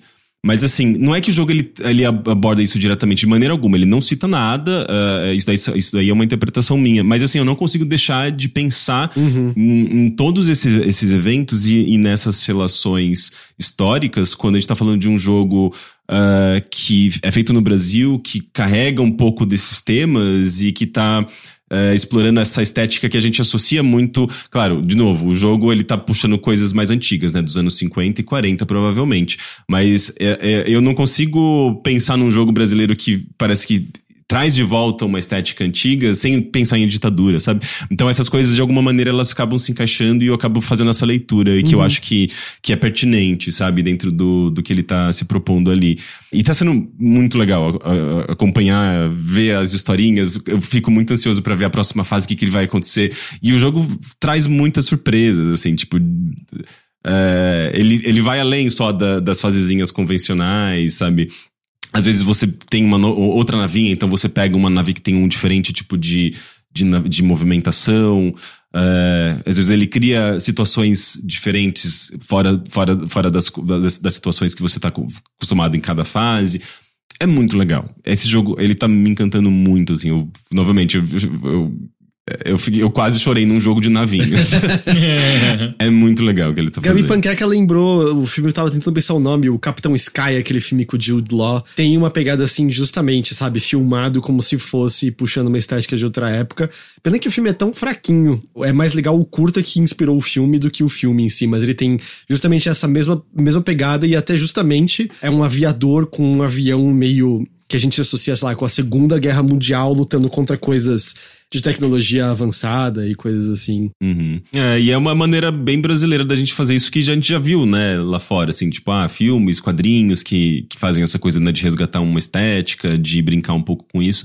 E uh, no Brasil é muito difícil porque geralmente envolve muito investimento, né? Envolve, é. imagina, fazer. É, é, é, correr riscos, porque às vezes você acaba puxando uma, um, estilo que nem todo mundo conhece, ou nem todo mundo entende as referências, nem todo mundo sabe o que você está querendo fazer com isso, né? Eu me lembro muito da, da Ace Team que fez uh, aquele estúdio chileno, que eles fizeram um jogo que eu acho maravilhoso, assim, é um jogo muito lindo, muito um dos melhores jogos a fazer esses Deadly Towers of Monsters. Deadly Tower of Monsters, que eles também eles, uh, eles resgatam, eles brincam com essa linguagem do começo ao fim do jogo. É um jogo super metalinguístico, eles pegam ali referências dos anos 50, também reproduzem estética, efeitos, defeitos. Lá é mais trash quase, né? Algumas coisas de propósito, assim, tipo, quase como se fosse um monstro de papel crepom, sabe? Né? Umas coisas meio assim. É. Eles brincam, né? É um jogo em 3D, mas que brinca, tenta reproduzir esses efeitos visuais físicos. E é um jogo que não vendeu, assim, para eles, né? E eu lembro de entrevistar um dos, dos desenvolvedores, né, um dos, dos fundadores do estúdio, e eles falando, é, eu acho que essa pegada meio anos 50 não funciona muito em videogames, né? Não sei se o público de games é, tem a referência ou gosta dessas de, desse estilo, né? Na época também saiu aquele jogo da da Double Fine, o Red. Red Hunter, não é isso? Não era Red Hunter, era Red Headlander? coisa. Headlander, Headlander, que também pegava ali referência dos anos 60, eu acho que era 50, 60, eu acho que era mais 60. Também foi um jogo que eh, não, não, não, não teve nenhum apelo, assim, também acho que foi um fracasso comercial. Então é sempre um risco, né, muito grande você, às vezes, dentro de uma linguagem de videogame. Videogame é um negócio dos anos 60 em diante que come, só começou a ter uma estética mais definida a partir dos anos 80, né? Daí você pega uma linguagem de cinema dos anos 60, 50, né, e é uma coisa que nem todo mundo capta muito bem, ainda mais um jogo preto e branco, né? Você então tá intencionalmente reduzindo uh, o seu escopo de recursos para emular uma estética, transmitir certas, certas sensações, emoções que no cinema, às vezes, aliás, no, no, videogame não fazem tanto sentido quanto no cinema, né? E tem outra coisa, eu acho que você pode considerar, né? Tá cada vez mais distante. Se pra gente é uma referência que a gente tem por conta de coisas antigas que passavam na TV que já são da, além da nossa época, se você considerar que alguém que nasceu em, sei lá, em 2005 tem praticamente 20 anos a essa altura, para essas pessoas essas referências estão cada vez mais distantes diluídas e você tem que, né, ter um esforço cada vez mais ativo para tê-las e nem necessariamente você tem uma recompensa por ter esse esforço, né? Então eu também acho que tem essa barreira em que é cada vez mais velho, não tem jeito. Uhum, pois é, então eu acho muito ousado, muito corajoso e muito é, muito criativo mesmo por parte dos desenvolvedores de pegar todas essas referências, de contar essa história, de usar esses recursos, de explorar essa linguagem para fazer um jogo com dentro desse gênero, sabe? Tipo, é uma combinação, assim, de coisas tão distintas e que, no fim das contas, fazem tanto sentido e soam tão frescas, sabe? Quando mesmo sendo coisas tão antigas, que me deixou muito emocionado, sabe? Eu realmente fiquei muito muito orgulhoso de, de jogar esse jogo brasileiro, que parece que tem, e eu acho que inclusive eu acho que tem um pouco dessa questão, né, tipo de identidade, né? Ele, pô, eles poderiam fazer um jogo em inglês, sei lá, ia soar possivelmente muito pior, porque é muito difícil o brasileiro falar em inglês ali soando uh, legitimamente internacional, né? uhum. né? Tipo, ele sempre vai ter sotaque, pessoas que vão consumir lá fora poderiam perceber isso. Então eu acho que eles, eles vão lá e eles falam em português, é tudo em português e você pode, no máximo, colocar legenda em inglês. Assim. Uhum. É um jogo, tipo, brasileiro para exportação, assim, tipo, de uma maneira muito. Uh, muito corajosa que eles, eu acho que eles fizeram. E tudo muito legal, sabe? Tipo, eu realmente tô bem encantado. E dá para jogar de dois, é, se qualquer momento uma segunda pessoa pode entrar, jogar de dois, é super gostoso, super divertido, é uma coisa bem para você compartilhar com, com família, assim, que é um tipo de jogo que todo mundo acho que capta e consegue aproveitar sem muito, sem exigir demais, né? Uhum. Não é um uhum. tipo de jogo muito complexo. Eu fui olhar aqui, é, ele ainda não tá com preço definido. Tá, é, eu recebi ele, eu não vi é, essa questão de preço. É, então no, no Steam no... não tem preço ainda, e no, na nota de divulgação também não tem. Acho que só vai dar para saber quando é. o jogo sair Uh, no, pra quem tá vendo ao vivo amanhã, para quem tá ouvindo o gravado é no dia que esse programa, que esse episódio saiu, que vai estar tá uhum. lá. E eu acho que inicialmente é só PC e mais pra frente sai para consoles, né? É isso. Uh, no dia 21 de setembro sai para PC e eventualmente sai para Nintendo Switch, PlayStation 4 e Xbox One. Ora, então, Esquadrão 51, o jogo tá com esse nome em português também, tá? Então, vocês tacarem no Google, o nome em português leva vocês para pro, pro Steam também. Eu tô, tô bem animado uhum. pra, pra jogá-lo. E legal, assim, depois de ver tantas vezes em eventos, ver o jogo poder sair, sabe? Finalmente. Deve ser também um alívio depois de tantos anos trabalhando num projeto conseguir, sabe? Lançá-lo e, e, e, e, poder e, mostrar pro mundo. Pois é, não, essa semana, inclusive, né? são dois. Ah, desculpa, pode falar, Teixeira. Não, eu só ia apontar que é, o fato de você trabalhar tanto tempo num projeto e, e, levar ele a cabo, né? Pô, cinco, mais de cinco anos, é isso? Ou cinco anos? Pô, é bastante Sim. tempo, né? É, é, é, uma prova de resiliência do próprio estúdio também, né? Total, né? E considerando todas as transformações do nosso país nos últimos uh, cinco anos, né? É, é, é, é bem. É, é, muito legal que esse projeto tenha vindo a, a existir, a fruição. Outro jogo que inclusive sai nessa semana, que eu ainda não consegui jogar, uh, e que também passou muito tempo, né? Outro jogo brasileiro que também passou muito tempo em desenvolvimento, quase sete anos, é o No Place for Bravery, uhum. que sai no dia 22, né? Um dia depois, inclusive, do uh, Esquadrão 51, que passou também, assim, né? Tipo, muita, muita coisa aconteceu durante, uh, durante esses sete anos, né? Eles, inclusive, é um jogo que teve investimento do Dancine, eles conseguiram eventualmente ter o investimento da, do segundo edital da Ancine, um negócio que há anos a gente não ouve falar, porque é, faz muito tempo, acho que foi em 2017 mesmo que aconteceu essa segunda edição. E finalmente também tá vindo. Uh, tá saindo para diferentes plataformas, uh, PC, Steam, uh, Switch, eu acho que X, PlayStation, Xbox, acho que todas as plataformas vão receber o No Place for Bravery. E é muito legal, né? Dois jogos, assim, tipo, que há, há anos estão sendo feitos e saem na mesma semana uh, no Brasil. Eu acho que sempre, sempre legal ouvir essas histórias. Inclusive, sobre o No Place for Bravery, eu vou lançar nessa semana, vou publicar no Overloader nessa semana, uma matéria sobre o desenvolvimento dele. O Túlio, ele já falou, o Túlio Mendes, que é o diretor, ele já, ele já postou, já falou abertamente sobre um pouco desse processo, que tem muito dele, da história dele, de, de questões particulares dele, uh, de um, ele, ele, ele passou por um período de depressão durante o desenvolvimento do jogo. Uh, e daí eu conversei com ele ouvi uh, sobre esses relatos, né, os problemas que, que ele lidou e que atingiram também as pessoas dentro da equipe, né? Então uh, é uma matéria bem focada nesses aspectos emocionais e não tanto no jogo em si, mas como o jogo foi feito e uh, como isso acabou afetando né, essas questões tipo, da própria narrativa do jogo, né, que é, que é muito baseada na história do, é, do Túlio Mendes sobre o abandono dele, paternal, né? Como ele foi abandonado pelo pai, tem uma, toda uma questão muito particular dele, mas que é explorado no jogo, e eu acabo trazendo também um pouco sobre essas questões é, para essa matéria, para entender esse contexto e essa, essas dificuldades todas que ele passou e o, a, a, equipe passou nos últimos cinco anos. Eu, eu vou jogar também, a gente conversa dele semana que vem. Uhum. É, Sim. E aí a gente traz ele semana que vem. Mas da hora, então só repetindo mais uma vez: Esquadrão 51. Esquadrão 51 contra os discos voadores. Caio Teixeira. Pois não. O Henrique foi para uma espécie de retrô cinematográfico dos anos, sei lá, 40. E você voltou pra Revolução dos Turbantes Amarelos, que dá início ao Romance dos Três Reinos. Exatamente, obrigado por ter me lembrado aí dessa parte importante do, do da história é, oriental, então muito obrigado. E, pô, o Olong, né? Assisti, ah, jogamos, né? Jogamos aí. é a demo, né? A demo. Cara, primeiro comentário, eu oficialmente não gosto mais de demo. Por quê?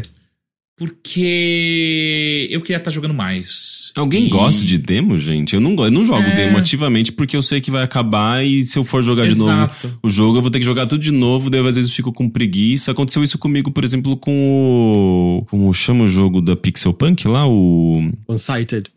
One-Sighted. Nossa, mas é tão rapidinho o pedaço lá do começo da demo. Ah, e, daí, depois ainda me perdi. Na demo eu avancei rápido, daí quando eu tava jogando de verdade eu não avançava. e daí, tipo, foi muito difícil, etc. Comecei a morrer. Mas eu fiquei, eu, eu fico meio entediado, assim, tipo, ter que passar pela mesma parte de novo. Eu não gosto disso. É, essa parte não me incomoda. O que me incomoda mesmo é, tipo, durante a demo, se eu gosto do jogo, eu não posso continuar jogando, sabe? Tipo, uhum. acaba. Porque, até só pra deixar claro, né? O Wolong, ele tá com lançamento para início do ano que vem. A gente não sabe quando. Essa é uma demo temporária só pra PlayStation 5 e uhum. Series, apesar de que o jogo vai sair pra PS4. E eu acho que ela fica disponível até o dia 30, se eu não tô enganado. Depois ela vai ser retirada do ar. Porque eles estão também é. fazendo para pegar feedback e coisas assim, né? Quando você termina até eles. É, tanto, tanto eu respondi uma pesquisa enorme. É, quando você termina tem lá um formulário de o que, que você achou disso, o que, que você achou disso. Até domingo, eu errei, então não é até dia 30, é até dia. 28, é isso? 25. 25. Bom, é, isso posto, eu prefiro muito mais que eu possa comprar o jogo e pedir reembolso, não gostar. é, isso, isso posto, pô, eu achei super interessante, hein? Assim, ele parece muito. Lembra, lembrou muito, muito, muito Nioh. É, principalmente o Nioh 2. Ele me lembrou bastante. Mas eu gostei. Eu, eu acho que eu já falei isso anteriormente, né? Eu gosto muito dessa coisa de jogos chineses chegando pra gente. Mas ele não é, é, chinês, é japonês o jogo. Ah, é? É da Team Ninja. Caralho, podia jurar que ele é chinês, mas de qualquer maneira. A ambientação é chinesa, mas a, o desenvolvimento é japonês. Eu fui para esse lado, eu achei que. Enfim. Então, ignora o que eu falei agora há pouco sobre uh, jogos chineses, mas ainda gosto. Uhum. Okay. Uh, isso posto, cara, que jogo interessante, mas assim, eu achei algumas, algumas impressões que eu tive dele, né? Achei mais fácil do que Nioh, Souls de maneira geral. Assim, no comecinho, até você pegar um pouco melhor o que, que é a jogabilidade, a mecânica dele, é. você vai apanhar um pouco, mas acho que depois que você saca, é, é bem susso, assim, sabe? É que não Ah, ajuda que o tutorial da demo É, é, horroroso. Cê- Henrique, você não tem noção. Você tá lá, você tá só esperando ainda aprender o, qual botão eu uso pra bater no inimigo. Aí o, o- o tutorial começa a falar pra você: você pode usar esse golpe aqui pra soltar um ataque mais forte, porém isso vai colocar você em espírito negativo. Aí você fica: o É. que, que é espírito negativo, é? jogo? É. Eu não tenho a menor ideia. Se você derrota o inimigo dessa maneira, você vai ganhar um ponto de moral. Mas se É. o inimigo derrotar você, o seu ponto de moral fará a moral do inimigo subir. E ele vai ter mais espírito positivo. O que, que é espírito? O que, que é moral, jogo? Eu não tô entendendo nada. Isso que você, às vezes você pega o item. Que era, tipo, que desmistificado, que é tipo é a experiência do jogo, são as almas, mas quando você pega, o que, que tá acontecendo? O tutorial é horrível, é horrível. Além de toda uma mecânica super.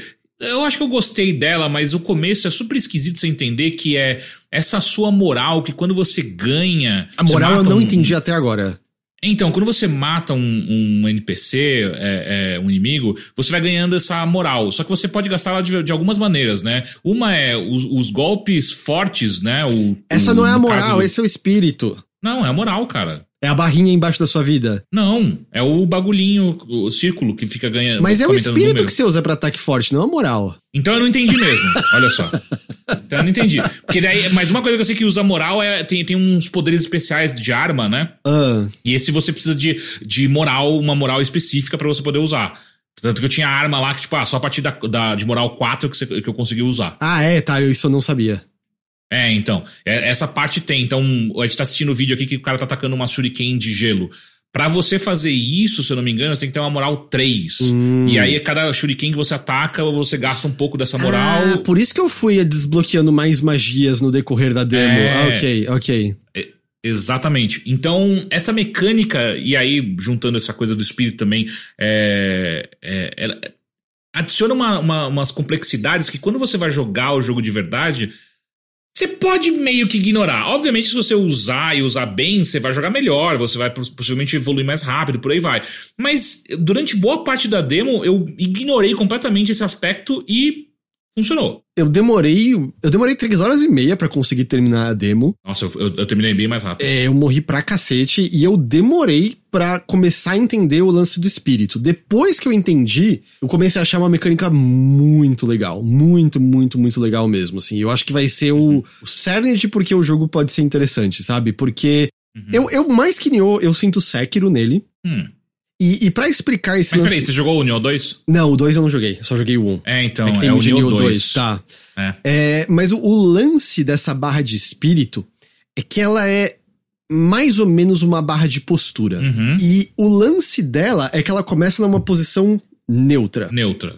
E todas as vezes que você esquiva a esmo ou defende ataques inimigos, ela vai vai virando espírito negativo, que é tipo a barra vai diminuindo. E se ela chega até o fim, quebram sua postura, seu personagem fica sem ar. Ah, tá. É, eu tava usando ela como se fosse postura mesmo. Uhum. Eu não tava nem pensando em coisas de espírito. Eu tava pra, tipo, postura. E aí, caso quebrem sua postura, você vai praticamente morrer, né? Porque os inimigos tiram muita vida.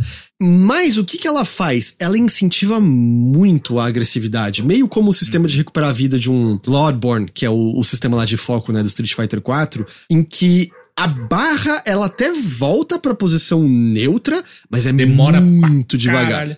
Acho que depende também da build que você faz, né? É, porque depois eu fui ver que tem uns stats que ajudam até você ter mais barra, né? E coisas assim. Uhum. Ah, eu escolhi o, o fogo, e aí eu tinha 10 pontos de fogo que me dava muito dano, eu acho, mais do que tudo. Eu fui de água. Água é vida? Não, madeira é água- vida, né? É, água é. Bom, eu, eu não sei qual era o, o stat exatamente que ela mexia, mas era muito de espírito e de stealth. Hum, tá. É, E aí, você recupera, tipo, a sua postura volta pra neutralidade quanto mais você ataca inimigos. E se você permanece nesses ataques, ela vai pra um espírito positivo.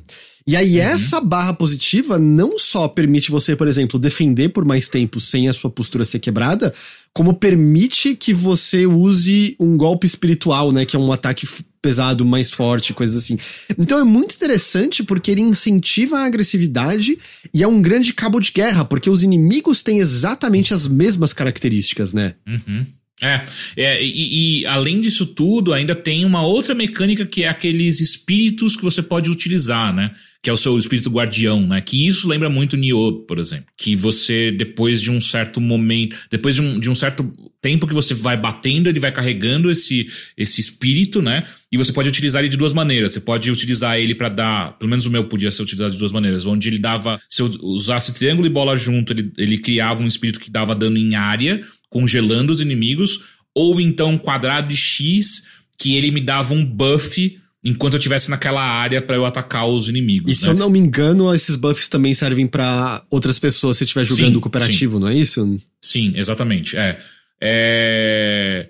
Então, assim, o jogo ele tem uma miríade de, de, de mecânicas diferentes, né? Tem, tipo, três parries diferentes. Um deles eu não lembro qual era o contexto de usar e eu não, não sei. Como assim? É R1 mais bolinha que você, tipo, desvia e dá um contra-ataque forte, sei lá o quê. Ah, é. Porque eu usava esse o tempo inteiro porque o R1 você tá defendendo, né? E aí eu tentava acertar o bolinha para você dar o. Não é L1 parry, que né? defende? É o L1 que defende. Ih, caralho, não sei. é... Eu sei que o R1 em quadrado fazia uma coisa diferente também. É, então você tem uns o... golpes físicos mais fortes que usam, acho que espírito também para se executar. É. Então, mas assim, no final das contas, tudo isso posto, eu achei um jogo bonito. É, achei que tá, tá, tá, legal as coisas que apareceram na, na, demo. Mas, de maneira geral, assim, se você gosta de jogos do tipo Nioh, Bloodborne, é, Sekiro e tal, eu acho que é prato cheio, sabe? Tipo, eu, eu saí animadaço. Eu gostei muito é, eu do, da, dessa demo. Eles estão pegando feedback, né? Então vai saber o que muda, porque é, você mencionou, eu tive uma experiência similar em que eu não consegui terminar a demo do primeiro Nioh. E no jogo final eu, eu tava conseguindo avançar. Eu parei só porque eu acabei uhum. de fazer outras coisas e tal. Então não sei como eles vão ajustar algumas coisas. Porque, por exemplo, o chefe, eu senti que foi o lugar que deu para de fato praticar o parry, que é uma esquiva uhum. na hora certa, né? Sim. Porque ele sim, tem uns pra ataques. frente, né? É o parry pra frente, né? É uma direção e o bolinha, né? Se eu entendi. O tutorial é muito uhum. ruim. Eu não consigo entender direito aquilo. Mas aí também tem os lances, né? Que se você esquiva certinho e ataca em seguida, seu personagem é, cobre a distância para causar esse dano e tudo mais. E como ele é grande e os movimentos, né, são, são bem. Uh, bem enunciados, eu acho que é, foi o lugar que deu para treinar mais. Porque, por exemplo, logo antes do chefe tem um maluco gigante com duas faconas. Aham. Maluco gigante com duas É, tipo, que o chefe é numa caverna, não é? Aham, aham. E é logo antes, é um cara grandão com duas faconas na mão. Você não tá falando do passarinho que fica voando, não, né? Não, não do passarinho. Já na caverna. Tipo, na caverna você pode ou passar pelo tigre, ou passar por dois malucos de lança e o velho do raio, e aí você chega no grandão das facas. Cara, eu sei que eu limpei todo mundo, mas eu não tô lembrando exatamente isso daí. Mas beleza. Esse maluco das facas, literalmente, uma porrada eu morria. Toda a minha Caralho. vida ia embora. Você tava usando o seu. Você tava mudando a sua build? Level up, você diz? Eu tava, eu tava. Não, equipando coisas novas. Ah, sim, tava. Tem até loot demais. Queria que tivesse loot de menos. É muita coisa uhum. pegando toda hora, você não acha? De novo, muito parecido com o Neo 2. Muito, podia, muito. O Neo 2 é exatamente isso. Podia ser menos. É, é, muita hora pegando espadinha que é inútil, que tem estrela menos, não sei o que lá. Eu só matei esse maluco da faca porque eu pulei numa beiradinha e ele bugou sem conseguir subir. Eu fiquei tacando fogo uhum. na cara dele até ele morrer. Porque foi uma hora que eu na transmissão falei, gente, talvez eu pare por aqui, porque eu não consigo matar esse cara, sabe? Um erro já era. E aí no chefe foi uma luta muito mais legal. Porque, tipo, ele não matava numa só porrada, dava para cometer erro, recuperar. Uhum. E uma coisa muito legal no chefe, né? Os inimigos eles têm um ataque que aparece uma bola vermelha. Esse ataque indica que ele não pode ser defendido, mas ele pode ser aparado. E no chefe específico, na segunda fase dele, ele, ele vira tipo um, um, monstro de Resident Evil. E, por exemplo, tem uma hora que ele estica o braço para agarrar você. Se você uhum. dá a parada nesse braço, você corta fora o braço dele temporariamente. E, e também aproxima dele para poder atacar. E só que você percebeu que isso diminui o tamanho total da postura do espírito dele? Ah, não percebi isso. E se você apara os dois, as duas bolinhas vermelhas dele, os dois ataques de bola vermelha dele, a barra de postura dele fica minúscula. E aí, tipo, tacando magia, deu para executar ele e tirar muita vida. Foi assim que eu consegui matar ele e tal. Caralho. Então eu acho, eu gosto disso porque é, é muito risco, porque se você errar a parada, você vai tomar um ataque bem forte na cara, mas é muita recompensa, porque você não só remove um ataque do chefe, no caso, eu não sei, em inimigos normais não é assim que funciona, mas você remove um ataque dele, mas você também diminui diminui o tamanho total da barra de espírito dele, né? A barra de postura. Eu, uhum. eu acho que esses sistemas têm muito potencial. Eles precisam melhorar muito o tutorial, muito, Sim, muito, nossa. muito. E eu vi algumas pessoas e eu concordo. Talvez aumentar um pouco a janela do, da, da parada. É? Eu achei bem justa. Bom, ah, vou, vou, vou reforçar. Não sei porquê, mas eu acho que eu peguei até que fácil a, a, a mecânica do jogo. Eu achei o jogo fácil. É, não, eu não achei fácil. A gente já estabeleceu lá com Carlota I que você é o mestre do parry, tem isso, né? É. Então... Mas é que eu acho que eu joguei de uma maneira diferente da sua. Por exemplo, a gente tá assistindo aqui um cara enquanto a gente tá uh, falando, jogando, que ele tá jogando full louco, correndo de, em direção aos inimigos e, e atacando que nem um maluco. Eu não joguei assim. Eu joguei quase ninja, saca? Uhum. Tipo, eu foquei muito em stealth. Eu raramente entrava em, em, batalha. E quando eu entrava, eu geralmente já tinha dado um golpe muito forte em stealth contra o inimigo. E isso fez com que eu chegasse no, no passarinho gigante lá. Porque quando eu vi ele a primeira vez, eu falei, vai dar merda. E corri, fugi dele. E aí eu dei a volta, matei um monte de gente. Quando eu voltei, eu já tava muito é, high level para ele. Então eu matei com muita facilidade. E aí quando eu cheguei no boss, eu acho que eu tava ainda mais mais forte do que é, você, por exemplo. É, eu perdi então não foi difícil. Que desmistificado morrendo. De não, novo. é, então eu joguei com muito cuidado, eu demorei pra caralho, tipo, aqueles uh, o inimigo mais difícil para mim é aqueles tigre. Escroto. Ah, sim. É que é até difícil entender quando um ataque acaba e outro começa, né? Eles não param, uh -huh. eles não param é. nunca. Ainda mais quando ele fica em duas patas, né? Puta é, E teve uma hora que tem dois tigres de uma vez juntos, né? Aquilo foi um Então, inferno. nessa hora, o que eu fiz? Eu atraí um pra um lado, teasei pra caralho. Atraí um, consegui atrair um, subi num lugar onde ele ficava esperando um tempo, daí ele perdia interesse. Quando ele perdia interesse, conseguia dar ataque surpresa. Aí dei uns dois ou três ataques surpresas nele, consegui matar na sequência. Aí já separei um, um, deles, né? Daí o segundo eu fiz a mesma coisa. Tipo, ele dava a volta, ele tinha um, um caminho, um path muito, muito claro, assim. Uhum. Aí eu esperava ele ficar de costa, dava um ataque, daí quando ele vinha pensar em batalhar, eu fugi. Então foi assim. Eu não perdi Entendi. nada. Tipo, eu morri acho que duas vezes, nem isso. E o único maior problema, eu não sei se teve isso, eu vi algumas outras pessoas disseram que tiveram, mas eu não sei se é geral. Direto eu apertava o pra cima para tomar a poção e nada acontecia. Sim, pra caralho. Eu achei que era meu controle. Eu falei, puta, lá vai meu controle. Porra. E é horrível, porque você tá no meio, tipo, tudo te mata em duas, três ah. porradas, você tá desesperado tentando beber poção e nada acontece. É, é... Isso eles precisam arrumar com certeza, porque tem alguma coisa muito esquisita, sabe? Eu não sei se é um. Se é tipo uma questão de buffer que não tá sendo feito, tirando quando o personagem tá numa posição ultra neutra específica, ou o que, é, que é. Eu achei que era questão de animação, cara. É, porque, tipo, quando você para de, de, de, andar e aperta, ele vai de primeira. Uhum. Agora, se você tá no meio de uma coisa, tentando fugir de alguém, aí tenta tomar uma poção enquanto você corre, ele, ele não leva numa boa, não. E aí. Mas eu, eu achei a demo muito legal, tô bem animado. Tem um outro detalhe que eu, eu, eu não sabia, o Sushi que me lembrou. Uh, vai estar no Game Pass esse jogo. Puta! Foda! então, assim. é, então, acho que desde cara. Eu só não sei agora se vai estar no de PC também, mas no de console vai estar. E, e assim, eu achei a, a variedade de armas ok, legal. Mas o que eu achei mais legal é o como muda a jogabilidade de arma para arma, né? Muda bastante, né? Eu testei umas armas diferentes. Eu usei o podão e eu não gostei do podão. É, é o que eu mais usei. Ah, é? É porque como eu não, eu não, eu não queria batalhar, né? Eu não queria é, é, sair na, na, porradaria o tempo inteiro. O podão é bom porque é duas porradas e acabou. Né? Hum, entendi. É, eu, eu usei mais as espadas duplas mesmo.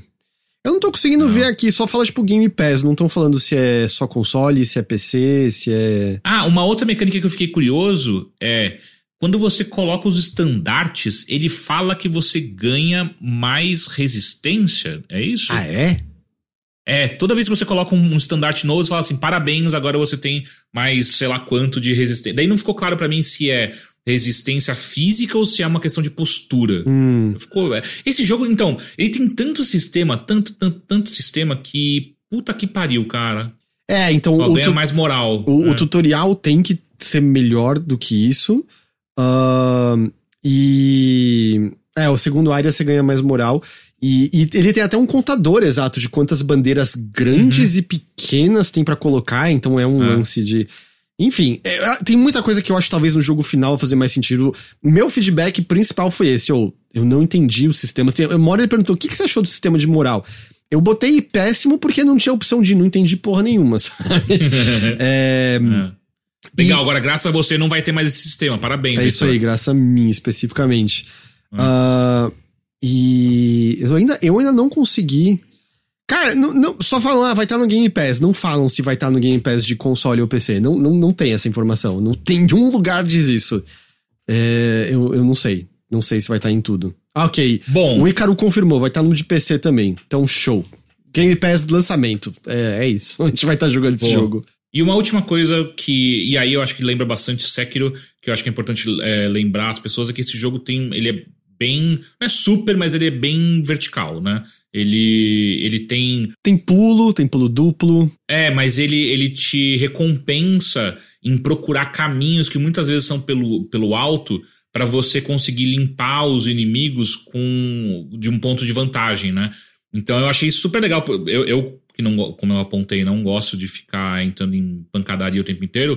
Puta, eu usei isso pra cacete. A quantidade de caminhos e inimigos que eu peguei pelas costas é zoeira. É, eu percebi isso que tem até umas horas que são uns pulos que são, entre aspas, feios, que é você meio saltando É. por um lugar que não é um caminho óbvio, mas eu peguei um velho do trovão pelas costas por conta disso, porque eu pulei de um, de um canto esquisito lá e tal. É. É, e um último detalhe, é o jogo né, todo ambientado na China, dá pra botar o áudio todo é, em Ah, chinês. o meu joguei em áudio chinês, né? É, e na demo só o chefe fala, mas eu acho que dá um clima bem mais legal. Bem, bem mais legal. É da mesma maneira como, acho que você também, né? Sekiro eu joguei inteiro com áudio em japonês. Sim. É, é, Sim. Ah, então é, eu, pô, eles tinham mostrado muito brevemente, né? Acho que foi no meio do ano quando eles anunciaram. E tipo, ah, aquilo ah, pode ser legal. Tendo jogado essa demo, eu saí muito, pô, tô animadão pra esse jogo no começo Ah, do ano que vem. é. E, de novo, Game Pass, a gente já assina, vai. tipo, não tem por que não, pelo menos, tentar a mão nele. É, a, única, a última coisa que eu, que eu lembrei agora é. Eu, o, o sistema de vingança dele, que também lembra muito Nioh, que quando você morre pra um inimigo em qualquer lugar, fica marcado uma lança que você morreu ali por conta desse inimigo. Só que esse inimigo fica mais forte. Então, se você vai lá e mata esse inimigo que uma outra pessoa morreu pra ele, você conclui uma vingança e baixa a moral do inimigo também. E, e quem foi vingado ganha mais uma poçãozinha de recuperar a vida, eu acho. Isso, é. Porque que sim. direto eu tava ganhando umas extras e aparecia tal jogador vingou você, tal jogador. Tava vingou morrendo demais, olha aí. Sim, eu ei, joguei ao vivo, não tem como esconder. Morri pra caralho, sim. E vários dos bichos difíceis eu matei queijando. O passarinho, eu dei ataque de furtivo e depois invoquei minha fênix em cima dele. Foi assim que eu matei. O passarinho, eu chamei uma outra pessoa sem querer, porque eu, eu tava tentando entender o que, Sem cada item fazia, né? querer. Ah, Não, é sério. aham. Eu, eu. Daí eu cliquei e não aconteceu nada. Eu falei, ah, então não tá funcionando aí no sistema, né? E aí, de repente, quando eu vejo, tem uma outra pessoa batendo no passarinho. Eu falei, porra, então tá bom. É, então sim, eu tô, tô animadão. A, a dúvida que fica, né? Como a gente falou, a demo só está nos consoles da nova geração. Pode ser que eles simplesmente não quiseram botar, sei lá, no PS4 porque não tá tão otimizado ainda assim. A gente tem que esperar só pra ver como vai estar rodando, né? Nos, nos consoles da geração passada. É, porque nesse jogo, né, até tem aquela escolha aqui, sei lá, desde os consoles Pro tem, que é entre resolução e, e frame rate. Sim. Como é um jogo de ação, eu taquei taxa de É, quadro, frame né? rate. Ah, mas eu, eu, eu gostei, eu achei bem, bem legal. Sim. Ah, e muito bom o editor de personagens também. Ah, sim. ah, também achei super interessante. A única coisa que eu não gostei desse jogo é as armas de distância, de ranged. Eu achei elas meio inúteis. Tipo, tem uma balista que ela é muito boa. Mas demora Todos os muito outros. pra carregar É. uma, uma seta, não é? É, é, sim. Mas tirando ela, o resto é meio. Só, só servia pra chamar a atenção de inimigo pra conseguir separar de grupo. Tacar faquinha. Bom, também deve dar pra pegar arcos melhores, né, no decorrer Sim, do jogo sim. e tal.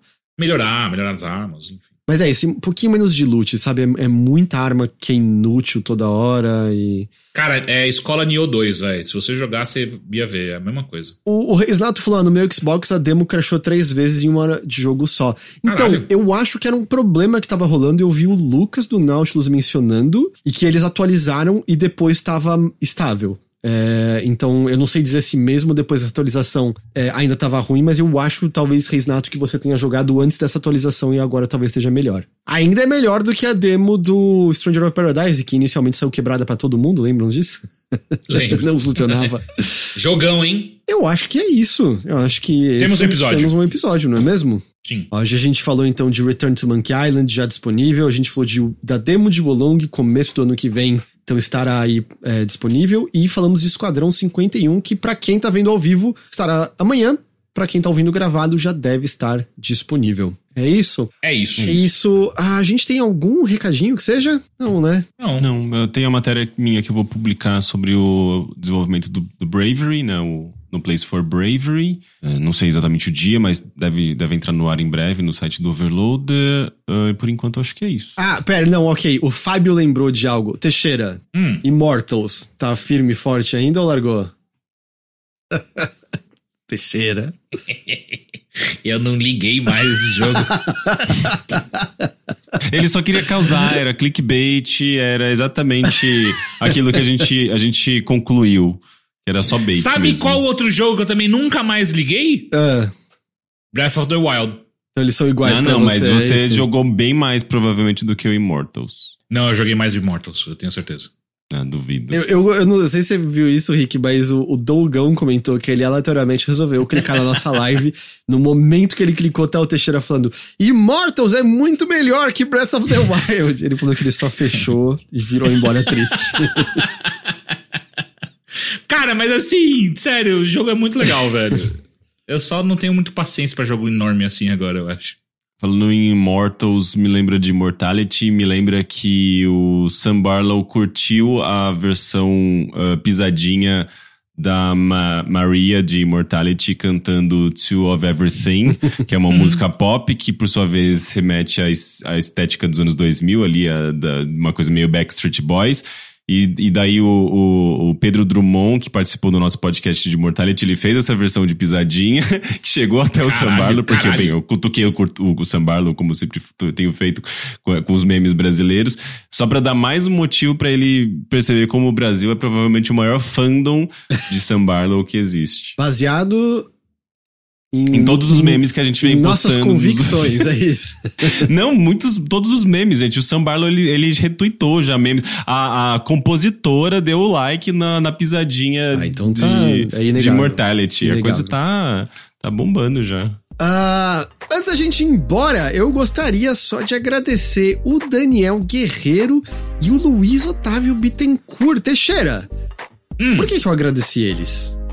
Porque essas pessoas ajudam a manter o Overloader vivo, respirando e fazendo coisas incríveis, como por exemplo afirmar que Immortals é muito melhor que Breath of the Wild, ou até mesmo o, o Henrique continuar assediando o Sam Barlow com pisadinha, né? E essas pessoas fazem isso entrando no overloader.com.br barra ajude. Lá dentro você vai conseguir ver todas as nossas campanhas, a gente tem campanha no PicPay, no Apoia-se, na Aurelo, ah, até mesmo aqui pela Twitch.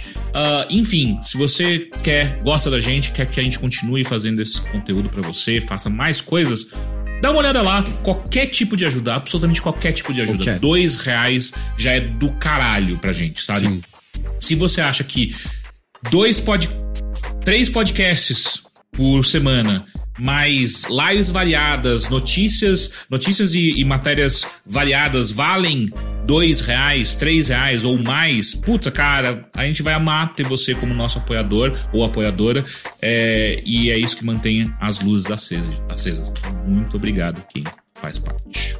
Ih, mas no meu caso tá apagando a luz. Ih, doem, doem, sub, rápido. É, e é isso, gente. Muito obrigado, Rick. Muito obrigado, Teixeira.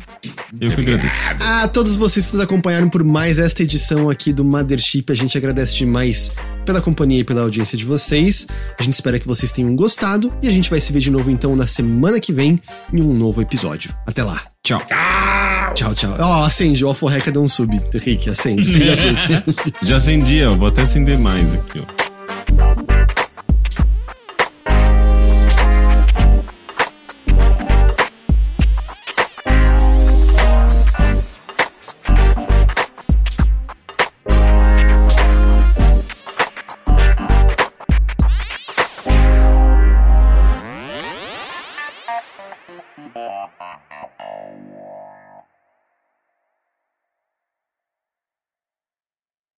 A Twitch emitiu um comunicado agora proibindo apostas no site. Ih, acabou o overload. A gente podia fazer aposta? É, eu também, eu também não. Acho que eu nem sabia que apostas eram uma coisa que rolava na, na Twitch. Acabou o Nautilus.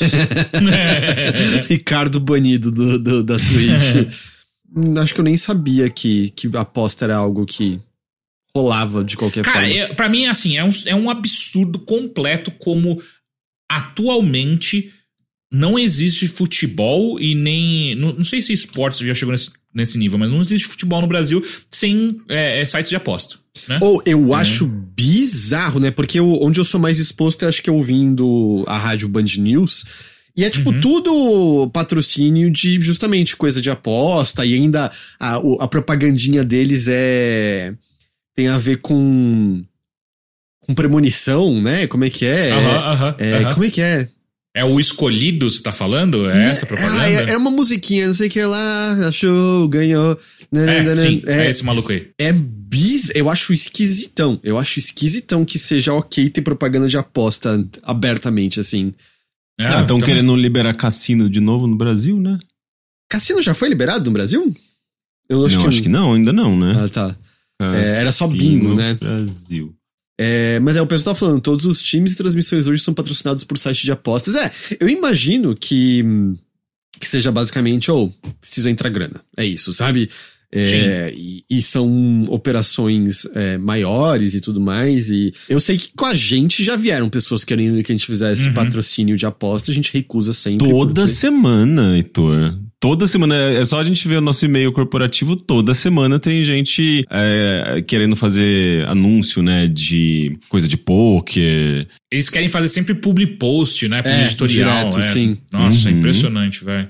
Não, e isso, e entre os influenciadores, isso é muito comum também, não só coisas de apostas, né? Serviços e sites de aposta, mas, eh, obviamente, eh, joguinho play to earn, que não deixa de ser um, um- um esquema meio parecido, aquele tipo de coisa meio, olha, se você colocar seu dinheiro aqui, você vai conseguir o dobro, sabe? Tipo, Qualquer, qualquer dessas coisas furadas, né? Envolvendo, se não aposta literalmente, mas envolvendo algum tipo de investimento com risco, sabe? Isso tá muito presente, assim, é, che- chegou num ponto em que começa a se tornar um problema até meio talvez um, problema muito maior do que a gente já viu no passado, porque as pessoas tem muita gente passando fome e achando que isso de fato vai trazer um retorno pra elas, né? Então tem muita gente perdendo dinheiro, pe- pessoas estão precisando de dinheiro, né? É, é um problema bem grave o que a gente tá vendo. Ah, eu lembrei, a musiquinha é Profetizou, né?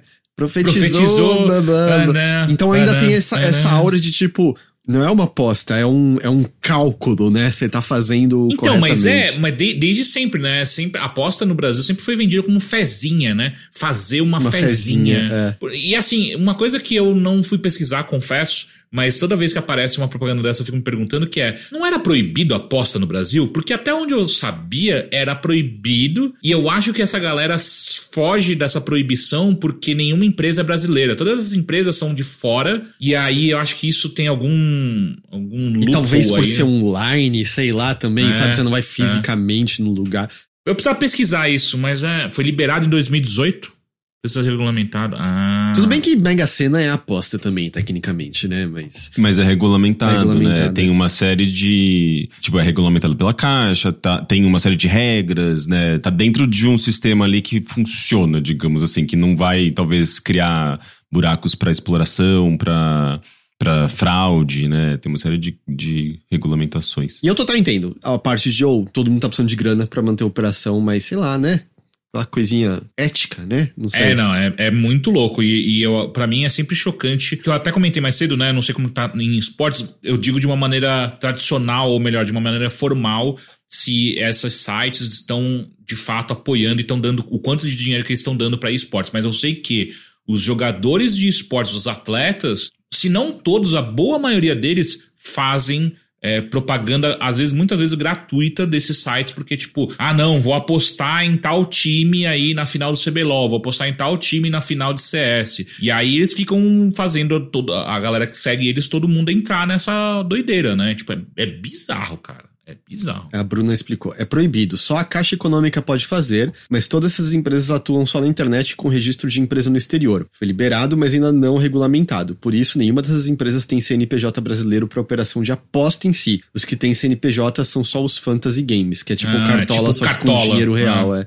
Loucura. E falando, falando em bizarrice ética, vocês viram o lance do youtuber que criou uma conta secundária para fingir que era um insider e só compartilhar as coisas que ele Vi. recebeu via NDA? Vi, vi, vi, vi. E se fudeu. Se- é, agora Se foi pego. Você viu isso, Rick? Eu vi, eu comecei a navegar pela thread, eu vi que tinha muita coisa pra ler, eu tava ocupado, eu falei, ah. O resumo depois. é, era um youtuber grandinho, e aí tinha uma outra conta chamado The Insider, que supostamente estava dando furos que ele ouvia, e era só esse cara com uma conta secundária, porque como ele era grande, ele recebia informações adiantadas, é uma coisa normal que acontece, só que você assina o papel, né, o NDA, um, um acordo, né, de, de não divulgar aquilo, e aí você não pode falar nada. Só que aí ele ia com uma segunda conta e falava como se ele fosse um insider. É. E, e para mim, o, o mais esquisito de tudo isso é. Pra quê? É, exato. Ele queria passar, ele queria pagar como de, de, assim, tipo, ah, de entendido, sei de tudo com antecedência, eu sou Mas um grande tá, mas ele jornalista. colocava numa conta Uma secundária, não era nada dele. Não era nem É. ele que ganhava o crédito, e era só isso. É só É. fama de internet. Ele provavelmente ele achou que ele ia crescer dessa forma, ganhar atenção, independentemente da, da, da identidade dele. Eu acho que é só a dopamina de receber curtidas. É, eu acho do- que era Internet Coins. Ele É. tava atrás de Internet Coins. E, tipo, e ele já tinha um canal grandinho com, sei lá, 150 mil assinantes sendo Se chamado. pra- fudeu. Eu não consigo entender. É muito estranho. É muito estranho. Porque não é nem assim alguma coisa de. Ah, ele tava ganhando dinheiro, sabe? N- não, era só. É, é um ego mesmo, como o Saik falou. É, é muito estranho. É muito, muito bizarro, assim, se O- queimar completamente. Gente, Pra vamos começar a gravar, porque a gente não começou ainda. A gente começou. Tipo, gra gravar e Tá dar tudo gravado. a- Você vê, você vê- você- você vê que corta, você vê que corta barato, tá? Aqui a gente batendo um papo, todo o chat junto, Henrique Né? Porque a não. gente, não- a gente você não começou a introduzir o podcast ainda. Começa a introduzir agora, Heitor. Eu sei que demora pra você. Eu, é que a minha introdução é longa, né? Mas tudo Eu isso sei. acaba entrando nos episódios, tá? Às vezes no final, mas entra, só deixar claro. Toma cuidado com o que você falar nas intros. Então, tá bom, já que o Rick cortou nosso barato, vamos lá. Eu só vou agradecer aqui antes o Marco Antinegacionismo, que deu